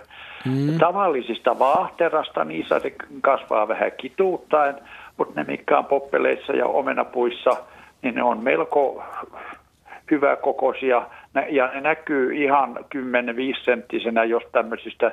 Ja ne voisin erikoisesti nuoremmista ää, lehmusistutuksista, kun ulkomailta tulee aika lailla Suomen kaupungeihin, vaikka Suomessa on omiakin hyviä taimistoja, niin tulee lehmuksia – niin siinä on semmoinen mahdollisuus, että niissä olisi ollut mukana. Tämä on nyt yksi teoria, mm. ja, ja siitä on Turussa nyt on ihan ammattibiologit, kun tekee tästä, tästä tota, niin tutkimusta ja julkaisua, mutta niin, niin se homma ei kaadu siihen julkaisuun, vaan että me tarvitaan tätä tietoja ihan, koska asia on niin mielenkiintoinen. Kyllä ne, ne on vihreitä, ihan näyttää, näyttää vähän niin kuin... Äh, tuolle tuulen pesälle, mutta tuulen pesät on yleensä koivussa. Joo. Ja usein, usein latvustoalueella, latvuston sisässä sanottaisiin, sanottais ehkä, saattaa olla ihan keskelläkin nuorta lehmusta sisäoksissa. Latvuston sisällä joko puu on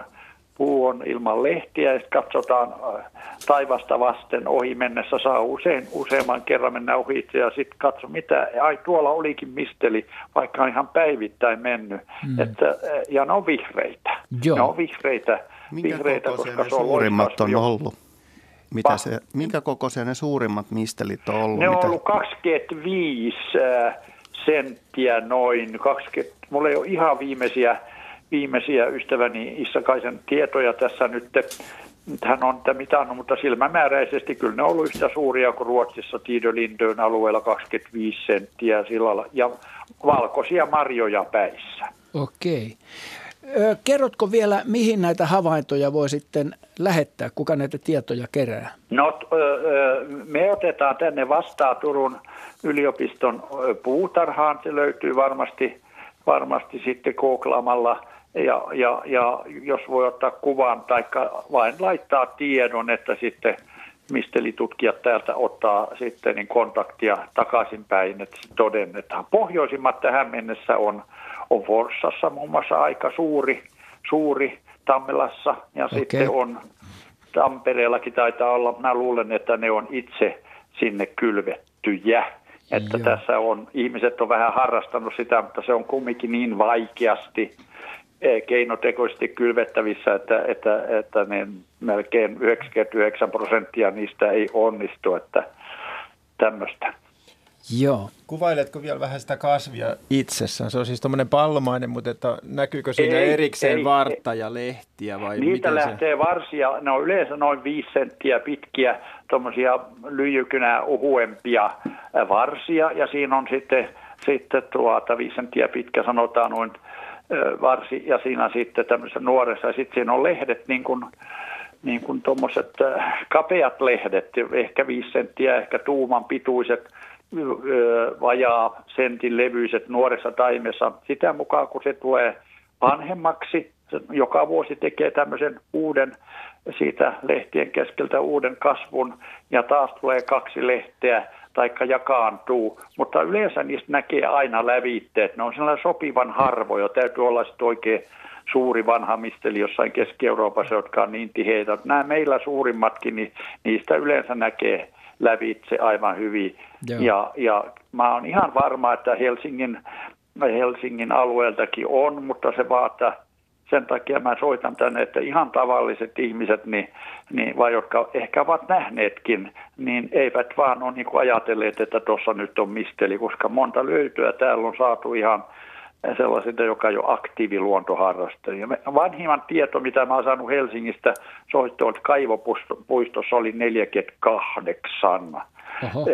Oli kaivopuiston jossain puussa, että se oli kyllä, tämä kaveri oli niin tietoinen, tietoinen että ei mulla ollut mitään syytä epäillä, että, että tämmöistä. Hienoa. Kiva soitto ja kiva, kiva havainto ja hyvin aktivoit kuulijoita Joo. meidänkin puolesta. Joo, minä kiitän, että otitte vastaan puheluja. Hyvää Totta kai. Sitä samaa, Arno. Kiitti, hei. Kiitti, hei. Puolestani Arnoa ja turkulaisillekin jo tiedoksi, että, ja lähetän senkin tiedon, että nyt näiden tiedonantojen jälkeen, mitä on tullut viime aikoina, niin nyt Ahvenanmaalta löytyy myöskin misteli, mikä on tähän asti uupunut tuosta Turun ja Uppsalan väliltä.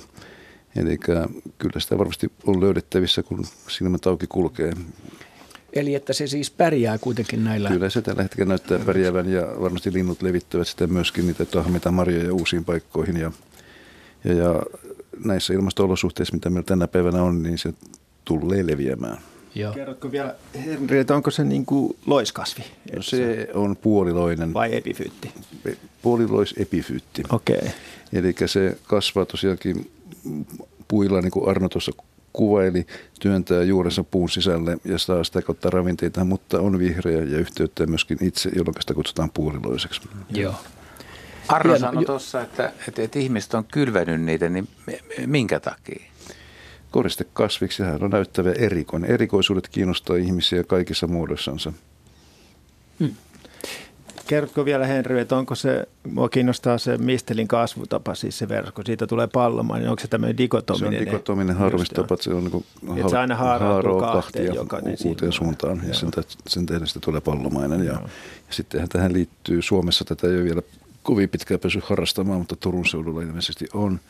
Että kun menee sinne suuteloimaan mistelin alle, niin kohtalo on sinetöity. Niin, Suomessa ei, mutta Turussa kyllä. Joo, hyvä huomio punarinta laulaa taustalla. Mutta varsinaisesti, miten sä suhtaudut ö, misteliin, kun sanoit, että se tulee pärjäämään tai ehkä leviämäänkin täällä? Onko se nyt tulokaslaji, onko se vieraslaji, kuuluuko se Suomen luontoon? Miten sä no, suhtaudut tässä mielessä siihen? No jos se on tuomalla tuotu alun perin, niin silloin se on tietysti tulokaslaji. Mutta jos linnut on sitä syksyllä onnistunut levittämään vastavirtaan, niin silloinhan se on luontaisesti levinnyt – mutta en mä nyt osaa sanoa. Mä penään vähän niin kuin semmoista, että, että onko sulla ö, kahtiajakoinen, olet se sen puolesta vai vastaan, vai oletko sä kumpaakaan? Annatko sä sen vaan sitten niin kuin no, tahallista, tahallista levittämisestä mä en oikein tykkää. Hmm. Eli jos se omia aikoja leviää, niin levitköön. Ja puille sehän ei ole yleensä mitenkään erityisen haitallinen, että jos puu sitä kärsisi, niin sitten misteli tarvitaan tosi paljon. Että jos meidän haittakasvaa ajatellaan, niin on meillä paljon ikävämpiäkin. Hyvä. No niin, Kuuntelette luontoiltaa. Meillä on runsas 10 minuuttia lähetysaikaa jäljellä. Otetaan kuvallinen kysymys tähän kohtaan. Pirjo Pajarinen on lähettänyt kuvan jäältä. Hän on tässä, tai joki, joku on luistelemassa. Tässä on jalka ja sitten on jää, jossa on railo, sinistä jäätä neste railo, jonka reunoilla on vihreää. Ja kysymys kuuluu tässä kuvia sinivihreistä halkeamista Pernajanlahden jäällä 31. joulukuuta viime vuonna. Näitä halkemia, halkeamia oli tosiaan kilometreittäin. Koskaan ennen en ole mitään vastaavaa jäällä nähnyt. Tästä täytyy sanoa, että tämä halkeama on jäätynyt kyllä umpeen, että siinä ei ole vettä, mutta, mutta katsokaapa tätä kuvaa yle.fi kautta luonto sivustolta, niin näette mistä puhutaan. Mutta, Kuka? Vettä on toki ollut siinä vaiheessa, on. kun se tuohon pinnalle on tullut. On, joo. Tämähän on päässyt lehdistöön myöskin tämä sama aihe. Tästä on tietyissä lehtikuvissa olluista on keskusteltu, niin, niin levähän siinä on kyseessä, mikä siinä pinnalle on noussut. Ja, ja tässä tapauksessa niin tämä on sinileväksi todettu. Tuosta kuvasta sitä ei voi päätellä, että Suomen ympäristökeskuksen tutkija on saanut näytteen haltuunsa ja se on todettu sinileväksi, jolla on todella mukava tieteellinen nimi Afanitsomenon. Ja se on yleinen myrkytön levä ja vesivirtaukset ja viime syksyn runsas leväkukinta, niin kuin sitä sanotaan, niin on aiheuttanut sen, että jäiden, tai jäiden muodostuessa sitä levää on ollut vielä vesissä niin paljon, että, että railon syntyessä ja vesivirtausten noustessa ylöspäin sinne railon kohdalla, niin se on päässyt kiteytymään, se on huono sana, mutta kertymään tuohon railon reunalle. Ja, ja näköjään sitä sinilevä on sitten kilometritolkulla riittänyt näillä paikoilla ja, ja jostakin luin, että se on tähän asti todettu Porkkalan niemestä itäänpäin, ei länsipuolella, mutta ihmettelen, jos se sitä sitten sieltä länsipuoleltakin on löytymään. Joo. Ja tällä kyseisellä levälajillahan on, sinilevälajillahan on taipumus myös kasvaa veden aikana. Että yleensähän nämä pahimmat sinileväkukinnot, ne yhdistetään keskikesään ja lämpimiin helteisiin jaksoihin, mutta tämä on tosiaan tämmöinen, joka myös lisääntyy veden aikaan. Ja sitten jos tuommoinen levä jää jäätyvän veden sisään, niin se vaikutus vielä tehostuu, tuo väri, tehostuu, että se tavallaan niin kuin moninkertaistaa sen vihreän määrän. Joo. Ja itse asiassa siinä on käynyt todennäköisesti niin, että siinä on tota, kuolleiden levien sisältämät väriaineet ja, levinneet. Ja tämä tos, tässä nyt tota, varmaan moni ihmettelee sitä, että miksi tämä raidon läheinen kerros on vihreä ja sitten tämä ulompi kerros on sininen, että miksi mm. tämä on tällä tavalla mm. jakantunut tämä väri. Niin tähänkin löytyy, löytyy enemmän tämmöinen fysikaalinen selitys, että tähän toimii ikään kuin tämmöisenä – tämmöisenä absorpti, absorptiometrinä tämä huokoinen jää. Eli siinä, eri, siinä huokoisessa jäässä niin eri väriaineet imeytyy eri vauhdilla. Ja nämä siniset väriainemolekyylit, ne saattaa olla jotain tämmöisiä tota noin, niin, antosyaaneja esimerkiksi, ja vihreät saattaa olla viherhiukkasista peräisin olevia vihreitä väriaineita, niin nämä siniset väriaineet on molekyylirakenteeltaan ehkä sellaisia, että ne imeytyy nopeammin tässä huokoisessa jäässä. Ja tavallaan vaikka alun perin se värimassa on saattanut olla tämmöistä siniharmaata yhdenväristä väriä, niin ne niin kuin, siniset... Niin kuin täällä ympäristössä. Niin, täällä, ne siniset värit menee niin kuin nopeammin siinä jäässä eteenpäin ja Joo. erottuu ja sitten ne vihreät jää lähemmäksi sitä imeytymispintaa. Siinä on ihan semmoista normaalista absorptiosta kysymys. Tähän tapahtuu luonnossa monessa, monessakin paikassa. Ja sitähän käytetään ihan tämmöisiä tota, noin, huokoisia materiaaleja käytetään ihan kun tunnistetaan erilaisia väriaineita ja erotetaan toisistaan. Joo. Onhan tämä hienon näköinen. Siis tämä värimaailma just on niin kuin Joo, eikä tämä missään nimessä niin kuin yleinen ole, että ne on näin pitkiä ja näin paljon esiintyy kerralla. Siis ennenkin tämmöistä on tapahtunut, mutta se, että se on kilometritolkulla, niin se on tietysti se, mikä kiinnittää eniten huomiota tällä hetkellä. Joo, varmasti siinä railossa on tapahtunut veden virtailua, johon tämä kuollut mm, levamassa on kertynyt ja sen takia sitten samalla tavalla kuin meren rantaviivassa tapahtuu kertymistä siinä kohtaa, missä ne levät kasaantuu sitten siihen rantaviivaan. Kyllä.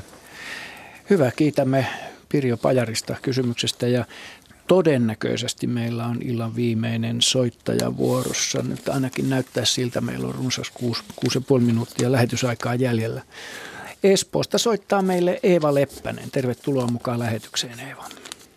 Kiitoksia kovasti. Tuota, kysymykseni on tällaisesta asiasta, niin sanotusta valosaasteesta. Mm-hmm.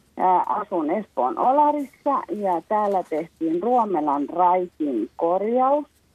Ja samalla sitten äh, kastettiin tässä ikivanha puisto tämän raitin varrella Eero Varjakan puistoksi, joka löytyy nykyään jo kartastakin. Mm-hmm. Ja tuota, sen äh, remontin yhteydessä mm, laitettiin äh, valopilväisiin tällaiset kohdevalaisimet, jotka valaisevat ikivanhoja mäntyjä.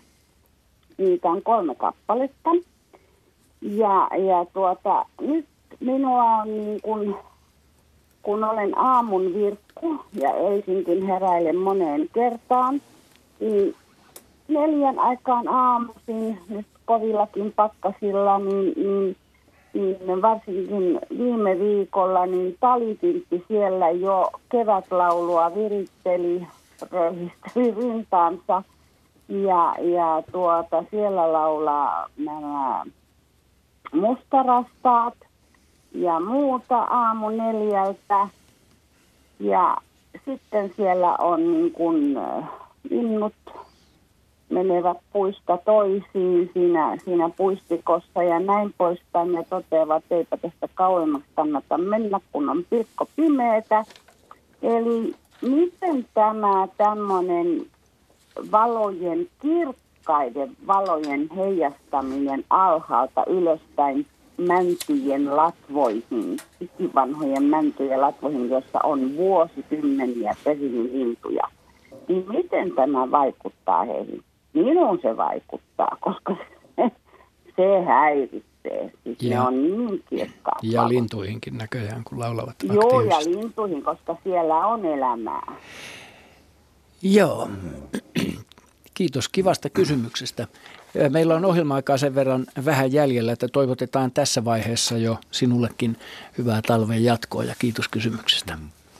Tuo sanavalinta heihin tietysti viittasi lintuihin, yeah. mutta ei se mäntykään nyt välttämättä sitä pidä, mutta en usko, että se mänty sitä paljon kärsiikään, koska niin kauan kun on pakkasta, niin ei se mänty siitä eloon puhkea. Mutta jos tämmöisen valon suun aloittaa syksyllä siinä vaiheessa, kun ei ole mänty vielä mennyt talvilevolle tai joku muu kasvi, niin silloin se voi hidastuttaa sen talviunille menoa. Näistä linnuista en osaa sanoa, että kärsivätkö nekään siitä nyt sitten loppujen lopuksi ihan hirveästi. Siis kaupungeissa ja maaseudullahan on hyvinkin erilainen rytmi, että kyllä kaupunkien ja taajamien valot niin kuin hämää tai muuttaa todella paljon. Että se, se herääminen esimerkiksi, vuorokausi herääminen kaupungeissa on huomattavasti aikaisempi kuin maaseudulla. Eli linnut lähtee duuniin aikaisemmin syömään.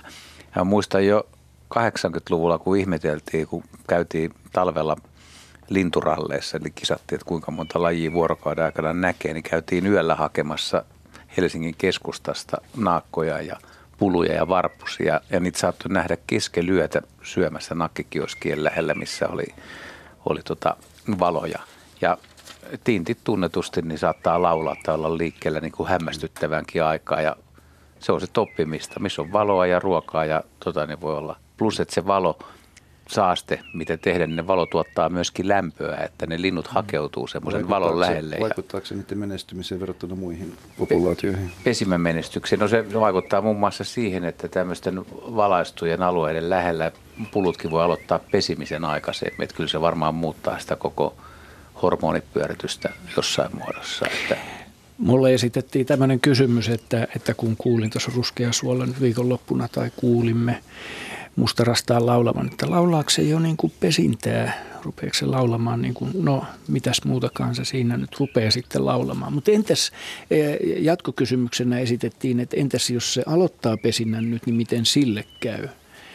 Että tota, mielenkiintoinen kysymys. En mä osannut siihen muuta päätellä kuin, että tuskinpa siinä kauhean hyvin tulisi käymään. Tässä tulee kuitenkin vielä kylmiäkin jaksoja eteen. Että plus, että ravintoahan ei riitä, jos poikasetkin pääsis kuoriutumaan. Jotenkin niin huonolta se näyttää. Mutta tuota, mitä sanoo Juha tähän? No talvi on vasta tulossa ja ensi yönä niin kuin tiivistää niin. hienosti otetta. Innolla odotamme lumimyräkkää tosin liikenne kärsii ja ihmiset ei kaikki pidä siitä. Mitä tulee mustarastaan laulun, niin siellähän osa, osa niin kuin vanhoista koiraista saattaa laulaa myös sen reviirin merkiksi. Mm. Ne voi vähän näyttää niille nuorille koiraalle tai maalaislinnulle, jotka on tullut kaupunkiin talvehtimaan, että tässä on jyrkimmesta on tässä, että turha tässä on niin pullikoida. Että se ei välttämättä merkkaa suoraan sitä, sitä että tässä aloitellaan pesintää. Joo, silloin vielä. niitä laulaisi useampikin. Lähetyksemme alkaa olla tässä lopuillaan ja vuosi lähti mukavasti käyntiin. Kiitämme kaikkia soittajia erittäin mukavista ja hyvähenkisistä, rakentavista, fiksuista kysymyksistä ja myöskin raatia asiantuntevista ja luontevista vastauksista. Me näemme seuraavan kerran keskiviikkona tai kuulemme 13. helmikuuta ja siihen saakka toivotamme kaikille reipasta, nautinnollista talvea. Hei hei.